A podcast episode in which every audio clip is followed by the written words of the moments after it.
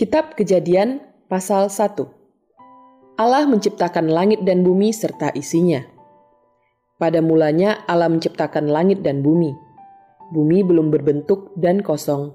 Gelap gulita menutupi samudra raya dan roh Allah melayang-layang di atas permukaan air.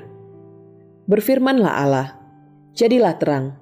Lalu terang itu jadi. Allah melihat bahwa terang itu baik. Lalu dipisahkannya lah terang itu dari gelap dan Allah menamai terang itu siang dan gelap itu malam. Jadilah petang dan jadilah pagi. Itulah hari pertama. Berfirmanlah Allah, jadilah cakrawala di tengah segala air untuk memisahkan air dari air. Maka Allah menjadikan cakrawala dan ia memisahkan air yang ada di bawah cakrawala itu dari air yang ada di atasnya. Dan jadilah demikian. Lalu Allah menamai cakrawala itu langit, jadilah petang dan jadilah pagi itulah hari kedua. Berfirmanlah Allah, hendaklah segala air yang di bawah langit berkumpul pada satu tempat, sehingga kelihatan yang kering, dan jadilah demikian. Lalu Allah menamai yang kering itu darat, dan kumpulan air itu dinamainya laut. Allah melihat bahwa semuanya itu baik. Berfirmanlah Allah, hendaklah tanah menumbuhkan tunas-tunas muda, tumbuh-tumbuhan yang berbiji, segala jenis pohon buah-buahan yang menghasilkan buah yang berbiji, supaya ada tumbuh-tumbuhan di bumi. Dan jadilah demikian. Tanah itu menumbuhkan tunas-tunas muda, segala jenis tumbuh-tumbuhan yang berbiji, dan segala jenis pohon-pohonan yang menghasilkan buah yang berbiji. Allah melihat bahwa semuanya itu baik. Jadilah petang dan jadilah pagi, itulah hari ketiga. Berfirmanlah Allah, jadilah benda-benda penerang pada cakrawala untuk memisahkan siang dari malam, Biarlah benda-benda penerang itu menjadi tanda yang menunjukkan masa-masa yang tetap dan hari-hari dan tahun-tahun. Dan sebagai penerang pada cakrawala, biarlah benda-benda itu menerangi bumi. Dan jadilah demikian. Maka Allah menjadikan kedua benda penerang yang besar itu, yakni yang lebih besar untuk menguasai siang dan yang lebih kecil untuk menguasai malam. Dan menjadikan bintang-bintang. Allah menaruh semuanya itu di cakrawala untuk menerangi bumi dan untuk menguasai siang dan malam, dan untuk memisahkan terang dari gelap. Allah melihat bahwa semuanya itu baik. Jadilah petang dan jadilah pagi, itulah hari keempat. Berfirmanlah Allah, hendaklah dalam air berkeriapan makhluk yang hidup, dan hendaklah burung berterbangan di atas bumi melintasi cakrawala. Maka Allah menciptakan binatang-binatang laut yang besar dan segala jenis makhluk hidup yang bergerak, yang berkeriapan dalam air, dan segala jenis burung yang bersayap. Allah melihat bahwa semuanya itu baik. Lalu Allah memberkati semuanya itu, firman-Nya, Berkembang biaklah dan bertambah banyaklah, serta penuhilah air dalam laut, dan hendaklah burung-burung di bumi bertambah banyak. Jadilah petang dan jadilah pagi, itulah hari kelima. Berfirmanlah Allah, hendaklah bumi mengeluarkan segala jenis makhluk yang hidup, ternak dan binatang melata, dan segala jenis binatang liar. Dan jadilah demikian. Allah menjadikan segala jenis binatang liar dan segala jenis ternak dan segala jenis binatang melata di muka bumi. Allah melihat bahwa semuanya itu baik. Berfirmanlah Allah, baiklah kita menjadikan manusia menurut gambar dan rupa kita, supaya mereka berkuasa atas ikan-ikan di laut dan burung-burung di udara dan atas ternak, dan atas seluruh bumi, dan atas segala binatang melata yang merayap di bumi. Maka Allah menciptakan manusia itu menurut gambarnya, menurut gambar Allah diciptakannya dia. Laki-laki dan perempuan diciptakannya mereka. Allah memberkati mereka. Lalu Allah berfirman kepada mereka, Beranak cuculah dan bertambah banyak. Penuhilah bumi dan taklukkanlah itu. Berkuasalah atas ikan-ikan di laut dan burung-burung di udara dan atas segala binatang yang merayap di bumi. Berfirmanlah Allah, lihatlah, aku memberikan kepadamu segala tumbuh-tumbuhan yang berbiji di seluruh bumi dan segala pohon-pohonan yang buahnya berbiji. Itulah akan menjadi makananmu. Tetapi kepada segala binatang di bumi dan segala burung di udara dan segala yang merayap di bumi, yang bernyawa, kuberikan segala tumbuh-tumbuhan hijau menjadi makanannya. Dan jadilah demikian. Maka Allah melihat segala yang dijadikannya itu, sungguh amat baik. Jadilah petang dan jadilah pagi, itulah hari keenam. Pasal 2 Demikianlah diselesaikan langit dan bumi dan segala isinya. ketika Allah pada hari ketujuh telah menyelesaikan pekerjaan yang dibuatnya itu, berhentilah ia pada hari ketujuh dari segala pekerjaan yang telah dibuatnya itu. Lalu Allah memberkati hari ketujuh itu dan menguduskannya, karena pada hari itulah ia berhenti dari segala pekerjaan penciptaan yang telah dibuatnya itu. Demikianlah riwayat langit dan bumi pada waktu diciptakan. Ketika Tuhan Allah menjadikan bumi dan langit, belum ada semak apa pun di bumi, belum timbul tumbuh-tumbuhan apa pun di padang, sebab Tuhan Allah belum menurunkan hujan ke bumi, dan belum ada orang untuk mengusahakan tanah itu. Tetapi ada kabut naik ke atas dari bumi dan membasahi seluruh permukaan bumi itu. Ketika itulah Tuhan Allah membentuk manusia itu dari debu tanah dan menghembuskan nafas hidup ke dalam hidungnya. Demikianlah manusia itu menjadi makhluk yang hidup. Manusia dan Taman Eden Selanjutnya Tuhan Allah membuat taman di Eden. Di sebelah timur, di situlah ditempatkannya manusia yang dibentuknya itu. Lalu Tuhan Allah menumbuhkan berbagai-bagai pohon dari bumi yang menarik dan yang baik untuk dimakan buahnya, dan pohon kehidupan di tengah-tengah taman itu, serta pohon pengetahuan tentang yang baik dan yang jahat. Ada suatu sungai mengalir dari Eden untuk membasahi taman itu, dan dari situ sungai itu terbagi menjadi empat cabang yang pertama namanya Pison, yakni yang mengalir mengelilingi seluruh tanah Hawila, tempat emas ada. Dan emas dari negeri itu baik, di sana ada damar bedola dan batu krisopras.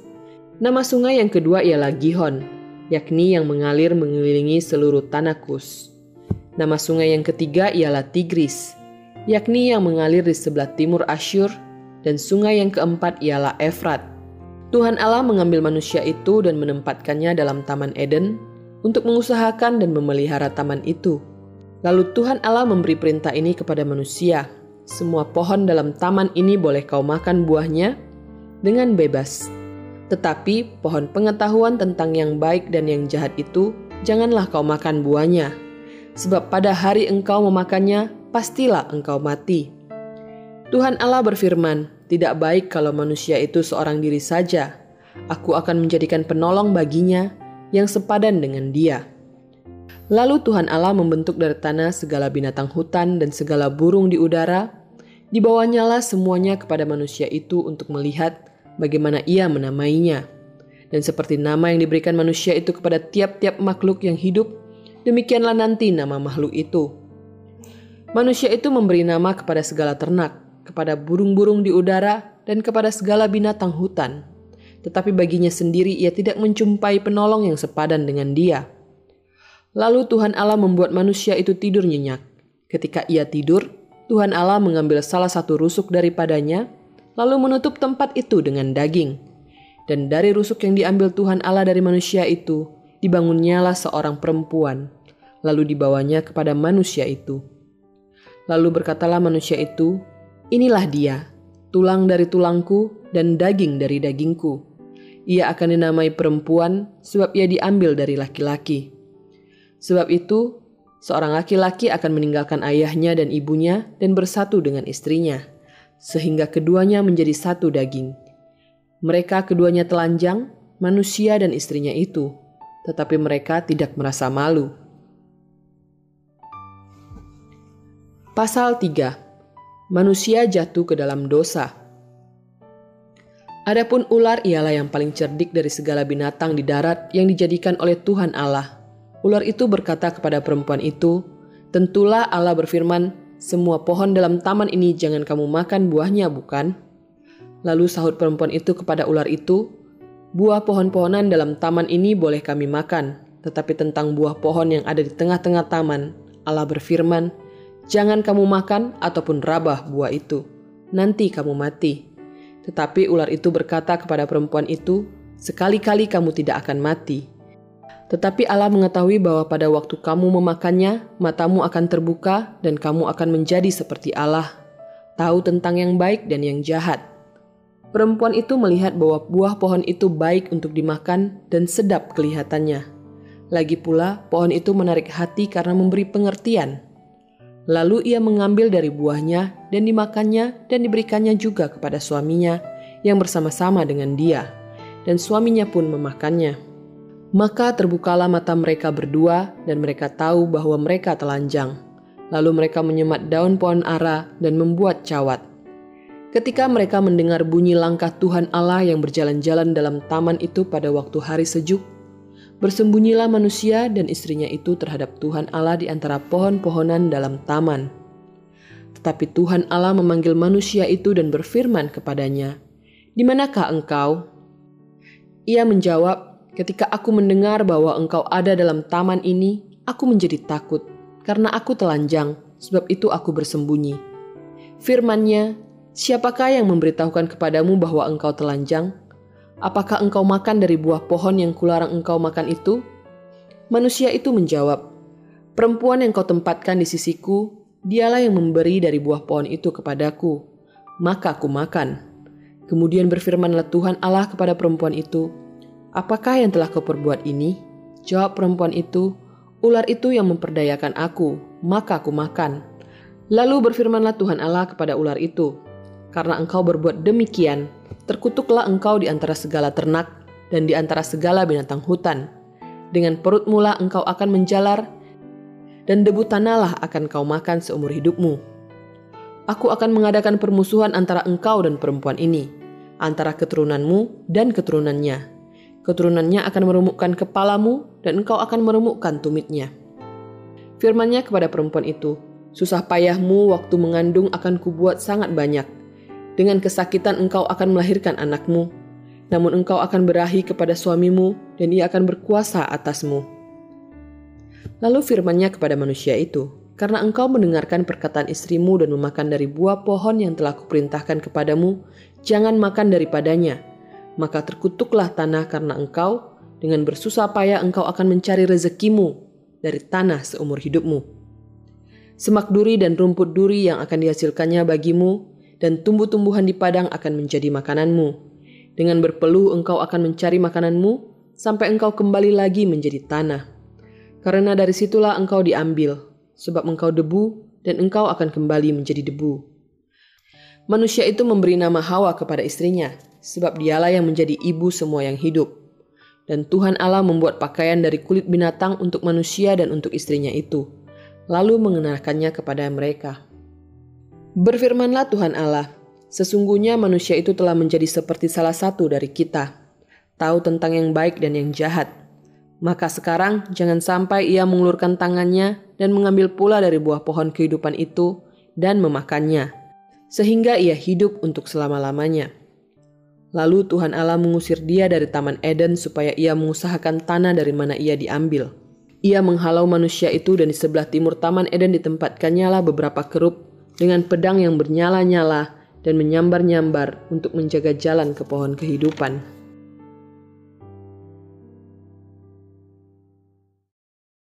Pasal 4 Kemudian manusia itu bersetubuh dengan Hawa, istrinya, dan mengandunglah perempuan itu, lalu melahirkan Kain. Maka kata perempuan itu, Aku telah mendapat seorang anak laki-laki dengan pertolongan Tuhan.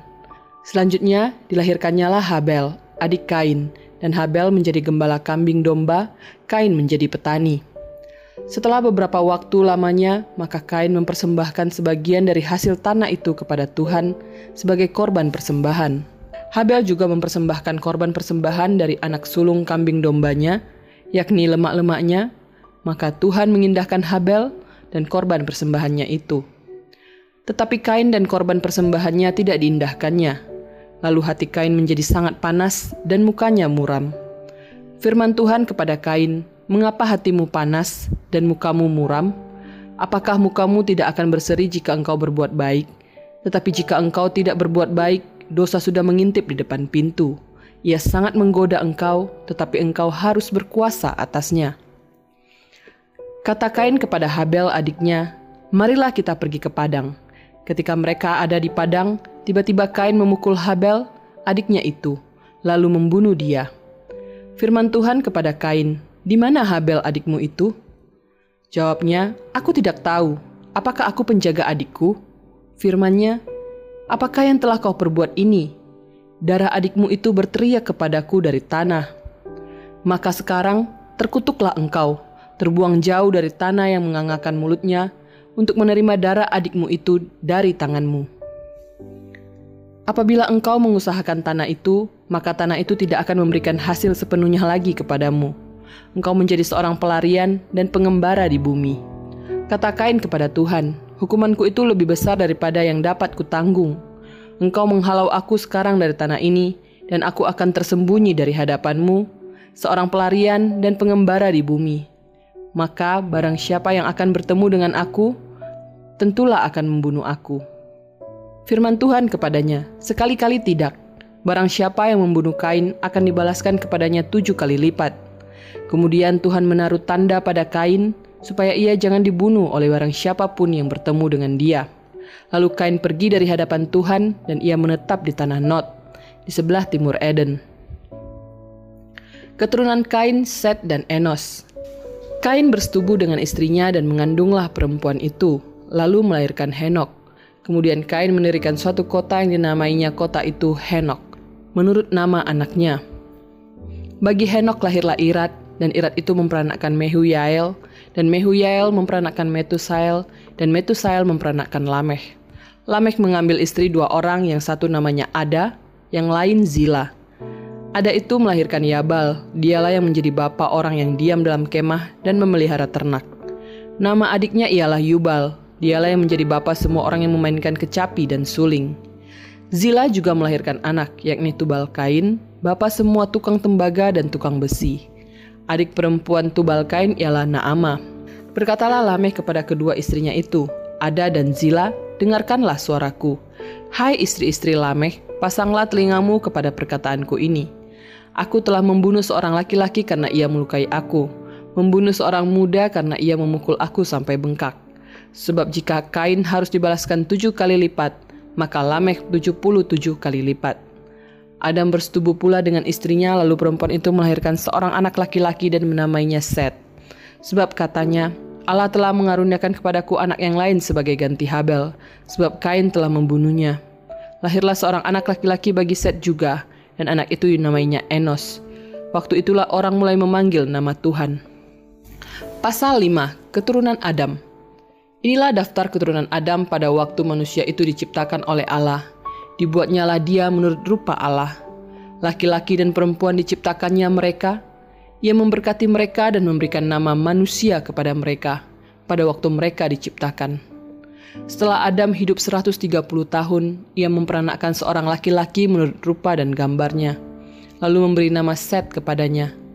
Umur Adam setelah memperanakkan Set 800 tahun dan ia memperanakkan anak-anak lelaki dan perempuan. Jadi, Adam mencapai umur 930 tahun, lalu ia mati. Setelah Set hidup 105 tahun, ia memperanakkan Enos. Dan Set masih hidup 807 tahun setelah ia memperanakkan Enos, dan ia memperanakkan anak-anak lelaki dan perempuan. Jadi Set mencapai umur 912 tahun, lalu ia mati.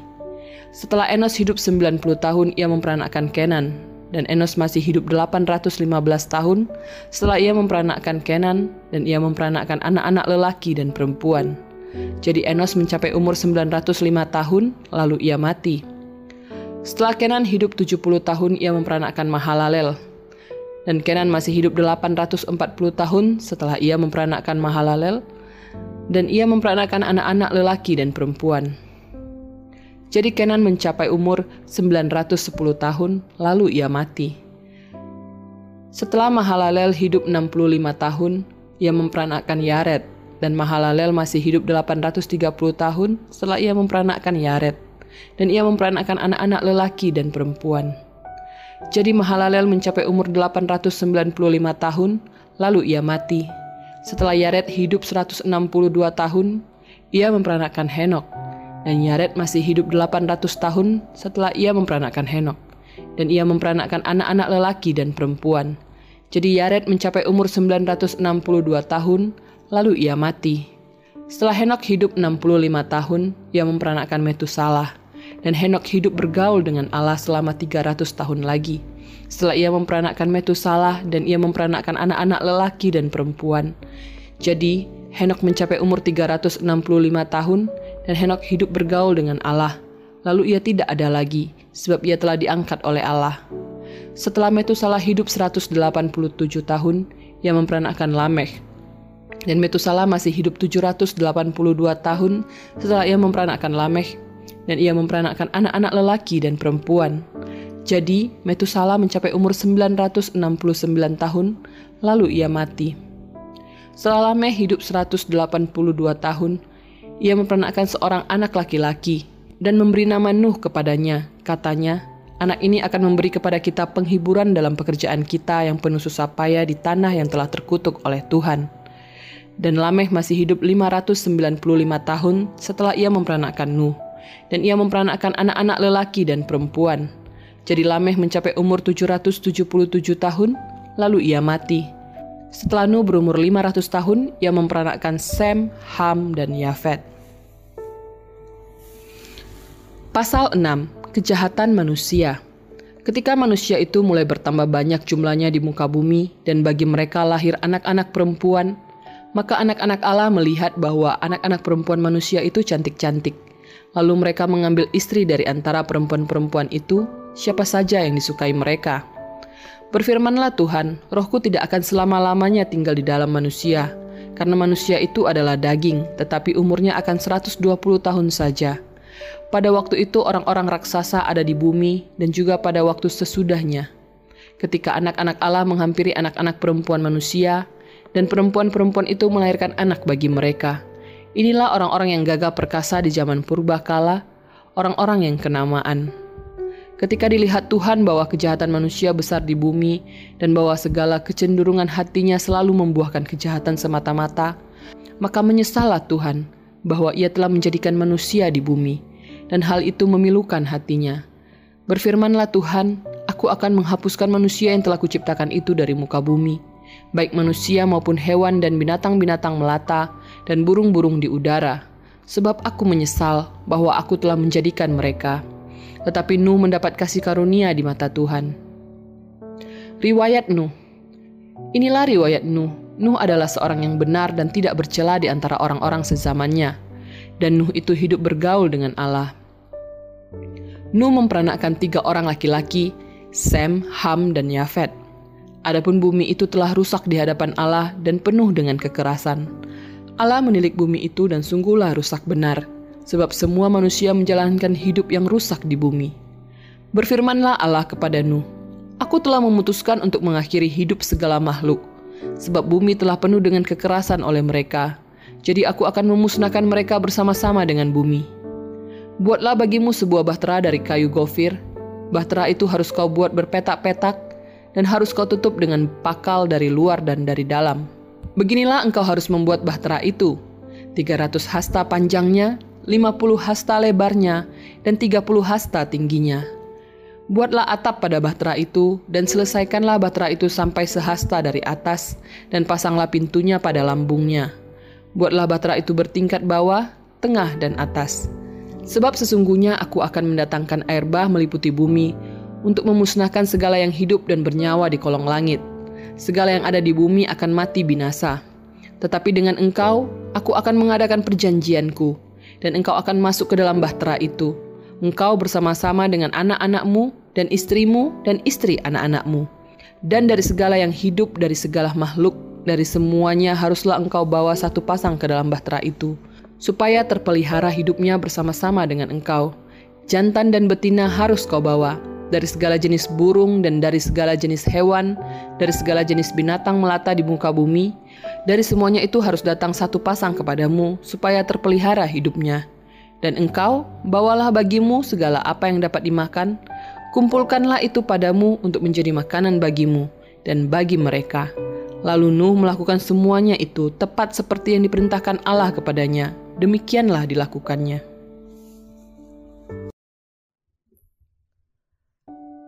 Pasal 7 Air bah Lalu berfirmanlah Tuhan kepada Nuh, Masuklah ke dalam bahtera itu, engkau dan seisi rumahmu, sebab engkaulah yang kulihat benar di hadapanku di antara orang zaman ini. Dari segala binatang yang tidak haram, haruslah kau ambil tujuh pasang, jantan dan betinanya, tetapi dari binatang yang haram satu pasang, jantan dan betinanya. Juga dari burung-burung di udara tujuh pasang, jantan dan betina, supaya terpelihara hidup keturunannya di seluruh bumi. Sebab tujuh hari lagi aku akan menurunkan hujan ke atas bumi empat puluh hari, empat puluh malam lamanya. Dan aku akan menghapuskan dari muka bumi segala yang ada yang kujadikan itu. Lalu Nuh melakukan segala yang diperintahkan Tuhan kepadanya. Nuh berumur 600 tahun ketika air bah datang meliputi bumi. Masuklah Nuh ke dalam bahtera itu bersama-sama dengan anak-anaknya dan istrinya dan istri anak-anaknya karena air bah itu. Dari binatang yang tidak haram dan yang haram, dari burung-burung dan dari segala yang merayap di muka bumi, datanglah sepasang mendapatkan Nuh ke dalam bahtera itu, jantan dan betina, seperti yang diperintahkan Allah kepada Nuh. Setelah tujuh hari datanglah air bah meliputi bumi, pada waktu umur Nuh 600 tahun, pada bulan yang kedua, pada hari yang ke-17 bulan itu, pada hari itulah terbelah segala mata air samudra raya yang dahsyat dan terbukalah tingkap-tingkap di langit. Dan turunlah hujan lebat meliputi bumi 40 hari 40 malam lamanya. Pada hari itu juga masuklah Nuh serta Sem, Ham dan Yafet, anak-anak Nuh dan istri Nuh dan ketiga istri anak-anaknya bersama-sama dengan dia ke dalam bahtera itu mereka itu dan segala jenis binatang liar dan segala jenis ternak dan segala jenis binatang melata yang merayap di bumi dan segala jenis burung yakni segala yang berbulu bersayap. Dari segala yang hidup dan bernyawa datanglah sepasang mendapatkan Nuh ke dalam bahtera itu. Dan yang masuk itu adalah jantan dan betina dari segala yang hidup, seperti yang diperintahkan Allah kepada Nuh.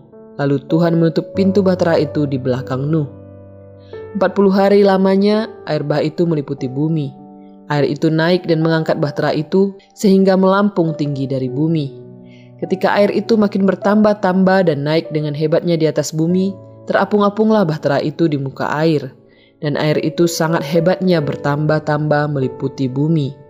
Dan ditutupinya lah segala gunung tinggi di seluruh kolong langit, sampai 15 hasta di atasnya bertambah-tambah air itu sehingga gunung-gunung ditutupinya. Lalu mati binasalah segala yang hidup, yang bergerak di bumi, burung-burung, ternak dan binatang liar, dan segala binatang merayap yang berkeriapan di bumi, serta semua manusia. Matilah segala yang ada nafas hidup dalam hidungnya, segala yang ada di darat. Demikianlah dihapuskan Allah segala yang ada, segala yang di muka bumi, baik manusia maupun hewan, dan binatang melata dan burung-burung di udara, sehingga semuanya itu dihapuskan dari atas bumi. Hanya Nuh yang tinggal hidup dan semua yang bersama-sama dengan dia dalam bahtera itu. Dan berkuasalah air itu di atas bumi 150 hari lamanya. Pasal 8. Air bah surut. Maka Allah mengingat Nuh dan segala binatang liar dan segala ternak yang bersama-sama dengan dia dalam bahtera itu, dan Allah membuat angin menghembus melalui bumi, sehingga air itu turun, Ditutuplah mata-mata air samudra raya, serta tingkap-tingkap di langit dan berhentilah hujan lebat dari langit. Dan makin surutlah air itu dari muka bumi, demikianlah berkurang air itu sesudah 150 hari. Dalam bulan yang ketujuh pada hari yang ketujuh belas bulan itu, terkandaslah bahtera itu pada pegunungan Ararat. Sampai bulan yang ke-10 makin berkuranglah air itu. Dalam bulan yang ke-10 pada tanggal satu bulan itu, tampaklah puncak-puncak gunung. Sesudah lewat 40 hari, maka Nuh membuka tingkap yang dibuatnya pada bahtera itu. Lalu ia melepaskan seekor burung gagak, dan burung itu terbang pulang pergi sampai air itu menjadi kering dari atas bumi. Kemudian dilepaskannya seekor burung merpati untuk melihat apakah air itu telah berkurang dari muka bumi. Tetapi burung merpati itu tidak mendapat tempat tumpuan kakinya, dan pulanglah ia kembali mendapatkan Nuh ke dalam bahtera itu.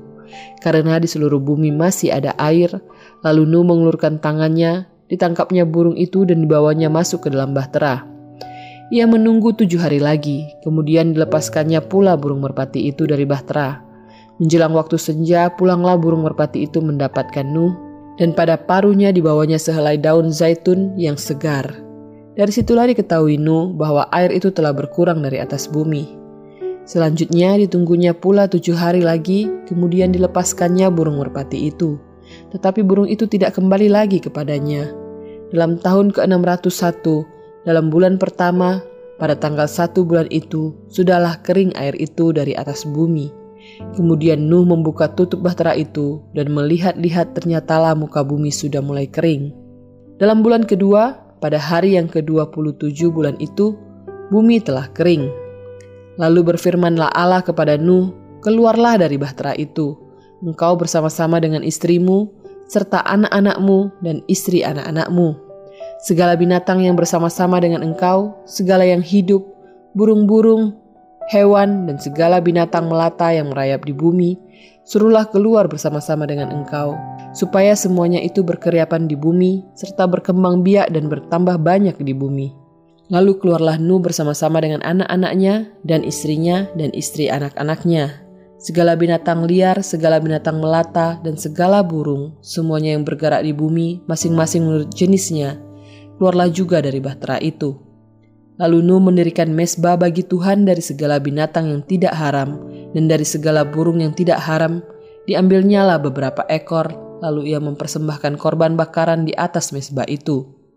Ketika Tuhan mencium persembahan yang harum itu, berfirmanlah Tuhan dalam hatinya, Aku tak akan mengutuk bumi ini lagi karena manusia, sekalipun yang ditimbulkan hatinya adalah jahat dari sejak kecilnya, dan aku tak akan membinasakan lagi segala yang hidup seperti yang telah kulakukan. Selama bumi masih ada, takkan berhenti-henti musim menabur dan menuai, dingin dan panas, kemarau dan hujan, siang dan malam. Pasal 9 Perjanjian Allah dengan Nuh Lalu Allah memberkati Nuh dan anak-anaknya serta berfirman kepada mereka, Beranak cuculah dan bertambah banyaklah serta penuhilah bumi akan takut dan akan gentar kepadamu segala binatang di bumi dan segala burung di udara, segala yang bergerak di muka bumi dan segala ikan di laut. Ke dalam tangan mula semuanya itu diserahkan. Segala yang bergerak, yang hidup, akan menjadi makananmu. Aku telah memberikan semuanya itu kepadamu, seperti juga tumbuh-tumbuhan hijau. Hanya daging yang masih ada nyawanya, yakni darahnya, janganlah kamu makan.' Tetapi mengenai darah kamu, yakni nyawa kamu, aku akan menuntut balasnya. Dari segala binatang aku akan menuntutnya, dan dari setiap manusia aku akan menuntut nyawa sesama manusia. Siapa yang menumpahkan darah manusia, darahnya akan tertumpah oleh manusia, sebab Allah membuat manusia itu menurut gambarnya sendiri. Dan kamu beranak cuculah dan bertambah banyak, sehingga tak terbilang jumlahmu di atas bumi. Ya, bertambah banyaklah di atasnya Berfirmanlah Allah kepada Nuh dan kepada anak-anaknya yang bersama-sama dengan dia. Sesungguhnya aku mengadakan perjanjianku dengan kamu dan dengan keturunanmu dan dengan segala makhluk hidup yang bersama-sama dengan kamu. Burung-burung, ternak, dan binatang-binatang liar di bumi yang bersama-sama dengan kamu, segala yang keluar dari bahtera itu, segala binatang di bumi. Maka aku adakan perjanjianku dengan kamu bahwa sejak ini tidak ada yang hidup yang akan dilenyapkan oleh air bah lagi, dan tidak akan ada lagi air bah untuk memusnahkan bumi. Dan Allah berfirman, Inilah tanda perjanjian yang kuadakan antara aku dan kamu, serta segala makhluk yang hidup, yang bersama-sama dengan kamu, turun-temurun untuk selama-lamanya. Busurku kutaruh di awan supaya itu menjadi tanda perjanjian antara aku dan bumi. Apabila kemudian kudatangkan awan di atas bumi dan busur itu tampak di awan, maka aku akan mengingat perjanjianku yang telah ada antara aku dan kamu, serta segala makhluk yang hidup, segala yang bernyawa, sehingga segenap air tidak lagi menjadi air bah untuk memusnahkan segala yang hidup. Jika busur itu ada di awan, maka aku akan melihatnya, sehingga aku mengingat perjanjianku yang kekal antara Allah dan segala makhluk yang hidup, segala makhluk yang ada di bumi. Berfirmanlah Allah kepada Nuh, inilah tanda perjanjian yang kuadakan antara aku dan segala makhluk yang ada di bumi. Nuh dan anak-anaknya. Anak-anak Nuh yang keluar dari bahtera ialah Sem, Ham, dan Yafet. Ham adalah bapa Kanaan. Yang tiga inilah anak-anak Nuh dan dari mereka inilah tersebar penduduk seluruh bumi. Nuh menjadi petani, dialah yang mula-mula membuat kebun anggur. Setelah ia minum anggur, mabuklah ia dan ia telanjang dalam kemahnya. Maka hamba pakanan itu melihat aurat ayahnya lalu diceritakannya kepada kedua saudaranya di luar. Sesudah itu, Sam dan Yafet mengambil sehelai kain dan membentangkannya pada bahu mereka berdua, lalu mereka berjalan mundur. Mereka menutupi aurat ayahnya sambil berpaling muka, sehingga mereka tidak melihat aurat ayahnya. Setelah Nuh sadar dari mabuknya dan mendengar apa yang dilakukan anak bungsunya kepadanya, berkatalah ia, Terkutuklah Kanaan, hendaklah ia menjadi hamba yang paling hina bagi saudara-saudaranya. Lagi katanya, terpujilah Tuhan Allah Sem, tetapi hendaklah Kanaan menjadi hamba baginya. Allah meluaskan kiranya tempat kediaman Yafet, dan hendaklah ia tinggal dalam kemah-kemah Sem. Tetapi hendaklah Kanaan menjadi hamba baginya. Nuh masih hidup 350 tahun sesudah air bah. Jadi Nuh mencapai umur 950 tahun lalu ia mati.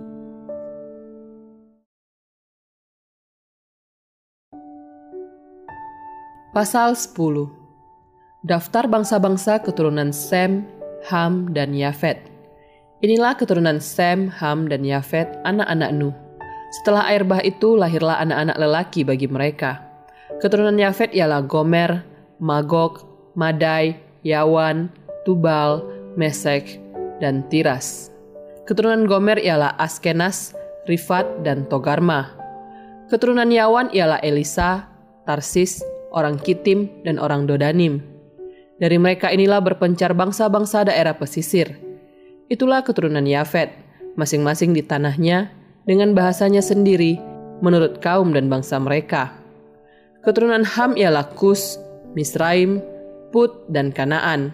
Keturunan Kus ialah Seba, Hawila, Sabta, Raema, dan Sabteka. Anak-anak Raema ialah Sheba dan Dedan. Kus memperanakan Nimrod. Dialah yang mula-mula sekali orang yang berkuasa di bumi. Ia seorang pemburu yang gagah perkasa di hadapan Tuhan, sebab itu dikatakan orang seperti Nimrod seorang pemburu yang gagah perkasa di hadapan Tuhan. Mula-mula kerajaannya terdiri dari Babel, Erek, dan Akad semuanya di tanah Sinear. Dari negeri itu ia pergi ke Asyur lalu mendirikan Niniwe, Rehobot Ir, Kalah, dan Resen di antara Niniwe dan Kalah. Itulah kota besar itu. Misraim memperanakan orang Ludim, orang Anamim, orang Lehabim, orang Naftuhim, orang Patrusim, orang Kasluhim, dan orang Kaftorim. Dari mereka inilah berasal orang Filistin. Kanaan memperanakan Sidon, anak sulungnya, dan Het serta orang Yebusi, orang Amori, dan orang Girgasi, orang Hewi, orang Arki, orang Sini, orang Arwadi, orang Semari, dan orang Hamati. Kemudian berseraklah kaum-kaum orang Kanaan itu. Daerah orang Kanaan adalah dari Sidon ke arah Gerar sampai ke Gaza, ke arah Sodom, Gomora, Atma, dan Zeboim sampai ke Lasa. Itulah keturunan Ham menurut kaum mereka menurut bahasa mereka, menurut tanah mereka, menurut bangsa mereka. Lahirlah juga anak-anak bagi Sem, bapa semua anak Eber, serta abang Yafet. Keturunan Sem ialah Elam, Asyur, Arpaksat, Lut, dan Aram. Keturunan Aram ialah Us, Hul, Geter, dan Mas. Arpaksat memperanakan Sela, dan Sela memperanakan Eber. Bagi Eber lahir dua anak laki-laki, nama yang seorang ialah Pelek, sebab dalam zamannya bumi terbagi dan nama adiknya ialah Yoktan.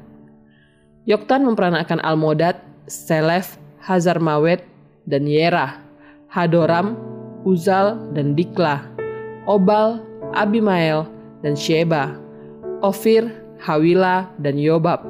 Itulah semuanya keturunan Yoktan. Daerah kediaman mereka terbentang dari Mesa ke arah Sefar, yaitu pegunungan di sebelah timur.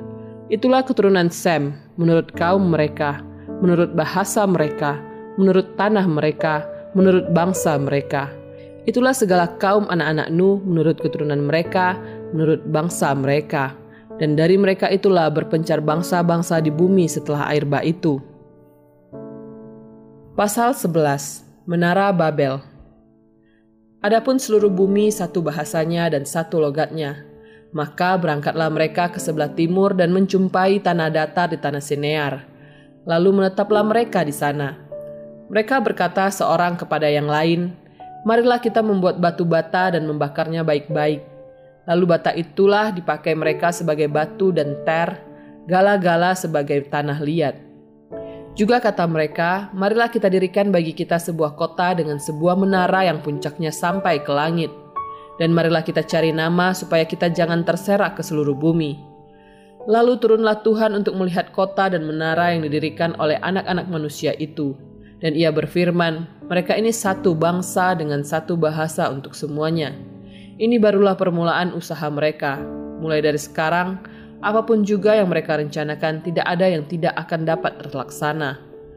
Baiklah kita turun dan mengacau balaukan di sana bahasa mereka, sehingga mereka tidak mengerti lagi bahasa masing-masing. Demikianlah mereka diserahkan Tuhan dari situ ke seluruh bumi, dan mereka berhenti mendirikan kota itu. Itulah sebabnya sampai sekarang nama kota itu disebut Babel, karena di situlah dikacau balaukan Tuhan bahasa seluruh bumi, dan dari situlah mereka diserahkan Tuhan ke seluruh bumi. Keturunan Sem Inilah keturunan Sem. Setelah Sem berumur 100 tahun, ia memperanakkan Arpaksat dua tahun setelah air bah itu. Sem masih hidup 500 tahun setelah ia memperanakkan Arpaksat, dan ia memperanakkan anak-anak lelaki dan perempuan. Setelah Arpaksat hidup 35 tahun, ia memperanakkan Selah. Arpaksat masih hidup 403 tahun setelah ia memperanakkan Selah. Dan ia memperanakkan anak-anak lelaki dan perempuan. Setelah Selah hidup 30 tahun, ia memperanakkan Eber. Selah masih hidup 403 tahun setelah ia memperanakkan Eber. Dan ia memperanakkan anak-anak lelaki dan perempuan. Setelah Eber hidup 34 tahun, ia memperanakkan Pelek. Eber masih hidup 430 tahun setelah ia memperanakkan Pelek dan ia memperanakkan anak-anak lelaki dan perempuan. Setelah Pelek hidup 30 tahun, ia memperanakkan Rehu. Pelek masih hidup 209 tahun setelah ia memperanakkan Rehu dan ia memperanakkan anak-anak lelaki dan perempuan. Setelah Rehu hidup 32 tahun, ia memperanakkan Seruk. Rehu masih hidup 207 tahun setelah ia memperanakkan Seruk dan ia memperanakkan anak-anak lelaki dan perempuan. Setelah Seruk hidup 30 tahun, ia memperanakkan Nahor.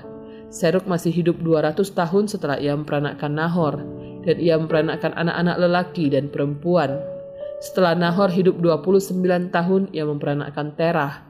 Nahor masih hidup 119 tahun setelah ia memperanakkan Terah, dan ia memperanakkan anak-anak lelaki dan perempuan. Setelah Terah hidup 70 tahun, ia memperanakkan Abram, Nahor, dan Haran. Daftar keturunan Tera. Inilah keturunan Tera. Tera memperanakkan Abram, Nahor, dan Haran, dan Haran memperanakkan Lot. Ketika Tera ayahnya masih hidup, matilah Haran di negeri kelahirannya di Urkasdim. Abram dan Nahor kedua-duanya kawin. Nama istri Abram ialah Sarai, dan nama istri Nahor ialah Milka, anak Haran ayah Milka dan Yiska. Sarai itu mandul tidak mempunyai anak. Lalu Tera membawa Abram, anaknya, serta cucunya, Lot yaitu anak Haran, dan Sarai, menantunya, istri Abram, anaknya. Ia berangkat bersama-sama dengan mereka dari Urkasdim untuk pergi ke tanah Kanaan. Lalu sampailah mereka ke Haran dan menetap di sana. Umur Tera ada 205 tahun lalu ia mati di Haran. Pasal 12 Abram dipanggil Allah. Berfirmanlah Tuhan kepada Abram, Pergilah dari negerimu dan dari sanak saudaramu dan dari rumah bapamu ini ke negeri yang akan kutunjukkan kepadamu. Aku akan membuat engkau menjadi bangsa yang besar dan memberkati engkau serta membuat namamu masyur. Dan engkau akan menjadi berkat. Aku akan memberkati orang-orang yang memberkati engkau dan mengutuk orang-orang yang mengutuk engkau. Dan olehmu semua kaum di muka bumi akan mendapat berkat. Lalu pergilah Abram seperti yang difirmankan Tuhan kepadanya, dan Lot pun ikut bersama-sama dengan dia. Abram berumur 75 tahun ketika ia berangkat dari Haran. Abram membawa Sarai istrinya, dan Lot anak saudaranya, dan segala harta benda yang didapat mereka, dan orang-orang yang diperoleh mereka di Haran. Mereka berangkat ke tanah Kanaan, lalu sampai di situ. Abram berjalan melalui negeri itu sampai ke suatu tempat dekat Sikem, yakni pohon tarbantin di More. Waktu itu orang Kanaan diam di negeri itu. Ketika itu Tuhan menampakkan diri kepada Abram dan berfirman, Aku akan memberikan negeri ini kepada keturunanmu. Maka didirikannya di situ mesbah bagi Tuhan yang telah menampakkan diri kepadanya. Kemudian ia pindah dari situ ke pegunungan di sebelah timur Betel. Ia memasang kemahnya dengan Betel di sebelah barat dan Ai di sebelah timur. Lalu ia mendirikan di situ mesbah bagi Tuhan dan memanggil nama Tuhan. Sesudah itu Abram berangkat dan makin jauh ia berjalan ke tanah Negeb. Abram di Mesir. Ketika kelaparan timbul di negeri itu, pergilah Abram ke Mesir untuk tinggal di situ sebagai orang asing. sebab hebat kelaparan di negeri itu. Pada waktu ia akan masuk ke Mesir, berkatalah ia kepada Sarai istrinya, Memang aku tahu bahwa engkau adalah seorang perempuan yang cantik parasnya. Apabila orang Mesir melihat engkau, mereka akan berkata, itu istrinya. Jadi mereka akan membunuh aku dan membiarkan engkau hidup. Katakanlah bahwa engkau adikku, supaya aku diperlakukan mereka dengan baik karena engkau, dan aku dibiarkan hidup oleh sebab engkau. Sesudah Abram masuk ke Mesir, orang Mesir itu melihat bahwa perempuan itu sangat cantik, dan ketika punggawa-punggawa Firaun melihat Sarai, mereka memuji-mujinya di hadapan Firaun, sehingga perempuan itu dibawa ke istananya. Firaun menyambut Abram dengan baik-baik, karena ia mengingini perempuan itu. Dan Abram mendapat kambing domba, lembu sapi, keledai jantan, budak laki-laki dan perempuan, keledai betina dan unta. Tetapi Tuhan menimpakan tula yang hebat kepada Firaun, demikian juga kepada seisi istananya karena Sarai istri Abram itu. Lalu Firaun memanggil Abram serta berkata, Apakah yang kau perbuat ini terhadap aku? Mengapa tidak kau beritahukan bahwa ia istrimu? Mengapa engkau katakan dia adikku sehingga aku mengambilnya menjadi istriku? Sekarang inilah istrimu, ambillah dan pergilah. Lalu Firaun memerintahkan beberapa orang untuk mengantarkan Abram pergi bersama-sama dengan istrinya dan segala kepunyaannya.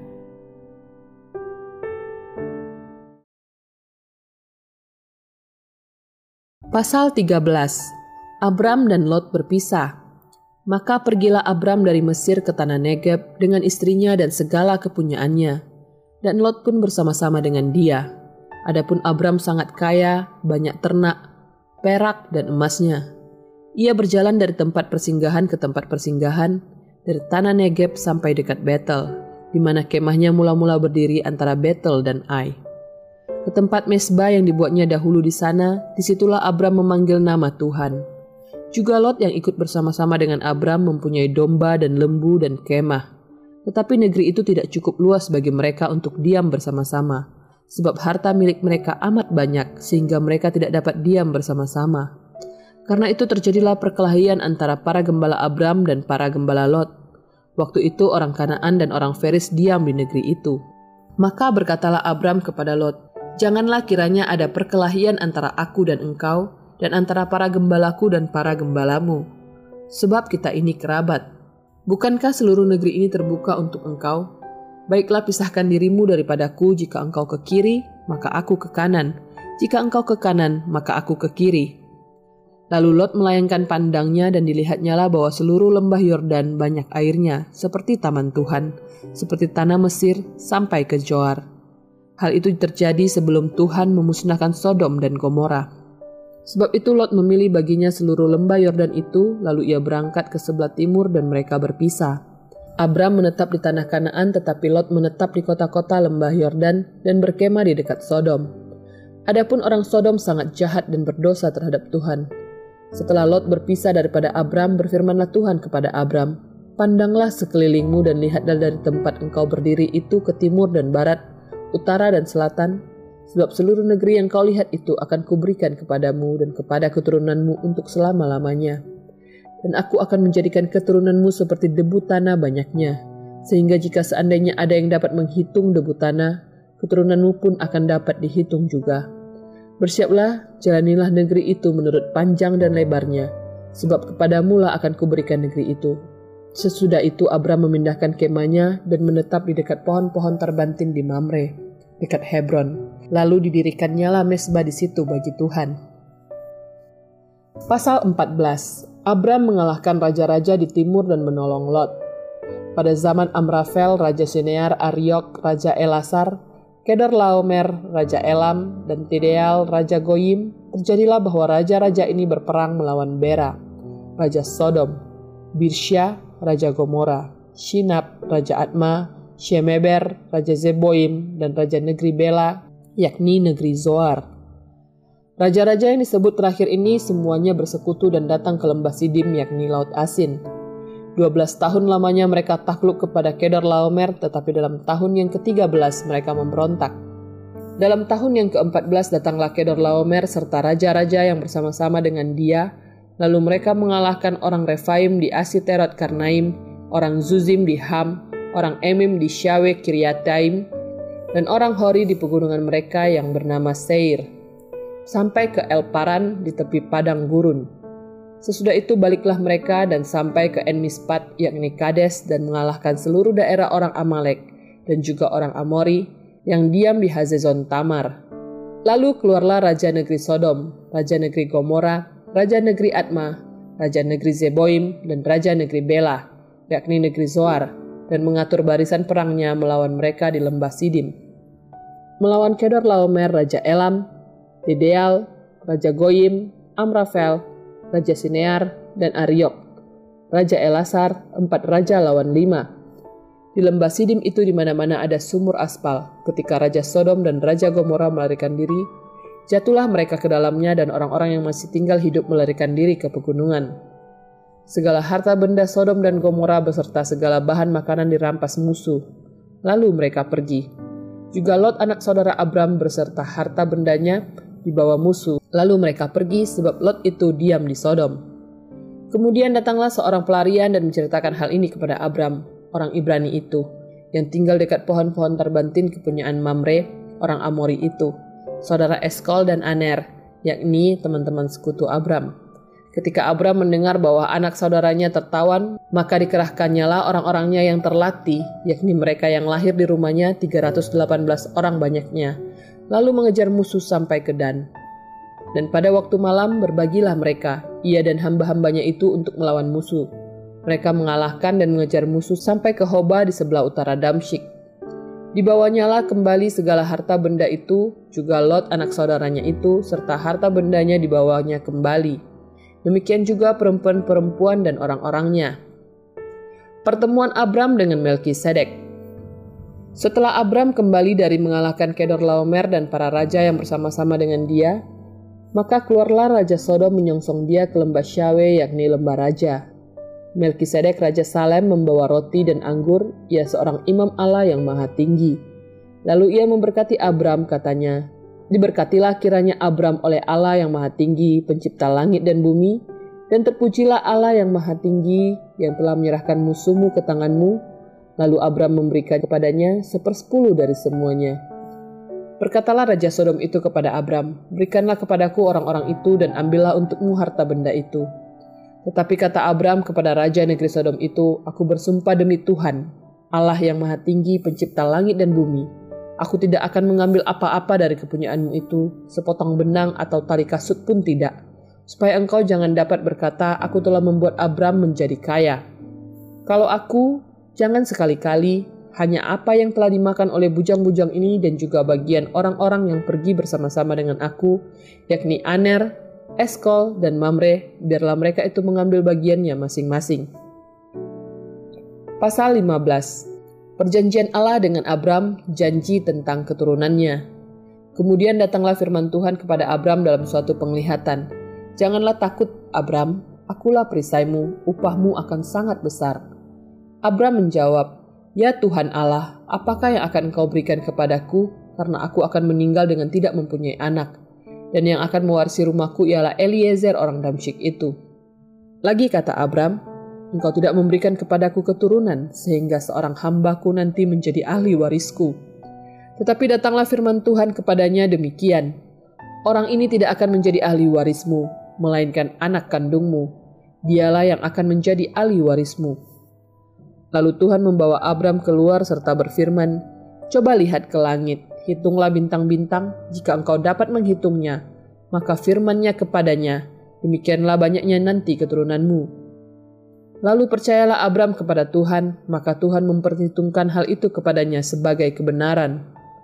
Lagi firman Tuhan kepadanya, Akulah Tuhan yang membawa engkau keluar dari Urkasdim untuk memberikan negeri ini kepadamu menjadi milikmu. Kata Abram, Ya Tuhan Allah, dari manakah aku tahu bahwa aku akan memilikinya? Firman Tuhan kepadanya, Ambillah bagiku seekor lembu betina berumur tiga tahun, seekor kambing betina berumur tiga tahun, seekor domba jantan berumur tiga tahun, seekor burung tekukur, dan seekor anak burung merpati. Diambilnyalah semuanya itu bagi Tuhan, dipotong dua, lalu diletakkannya bagian-bagian itu yang satu di samping yang lain. Tetapi burung-burung itu tidak dipotong dua. Ketika burung-burung buas hinggap pada daging binatang-binatang itu, maka Abram mengusirnya. Menjelang matahari terbenam, tertidurlah Abram dengan nyenyak. Lalu turunlah meliputinya gelap gulita yang mengerikan. Firman Tuhan kepada Abram, Ketahuilah dengan sesungguhnya bahwa keturunanmu akan menjadi orang asing dalam suatu negeri yang bukan kepunyaan mereka, dan bahwa mereka akan diperbudak dan dianiaya 400 tahun lamanya. Tetapi bangsa yang akan memperbudak mereka akan kuhukum, dan sesudah itu mereka akan keluar dengan membawa harta benda yang banyak. Tetapi engkau akan pergi kepada nenek moyangmu dengan sejahtera, engkau akan dikuburkan pada waktu telah putih rambutmu. Tetapi keturunan yang keempat akan kembali ke sini, sebab sebelum itu kedurjanaan orang Amori itu belum genap. Ketika matahari telah terbenam dan hari menjadi gelap, maka kelihatanlah perapian yang berasap beserta sulu yang berapi lewat di antara potongan-potongan daging itu.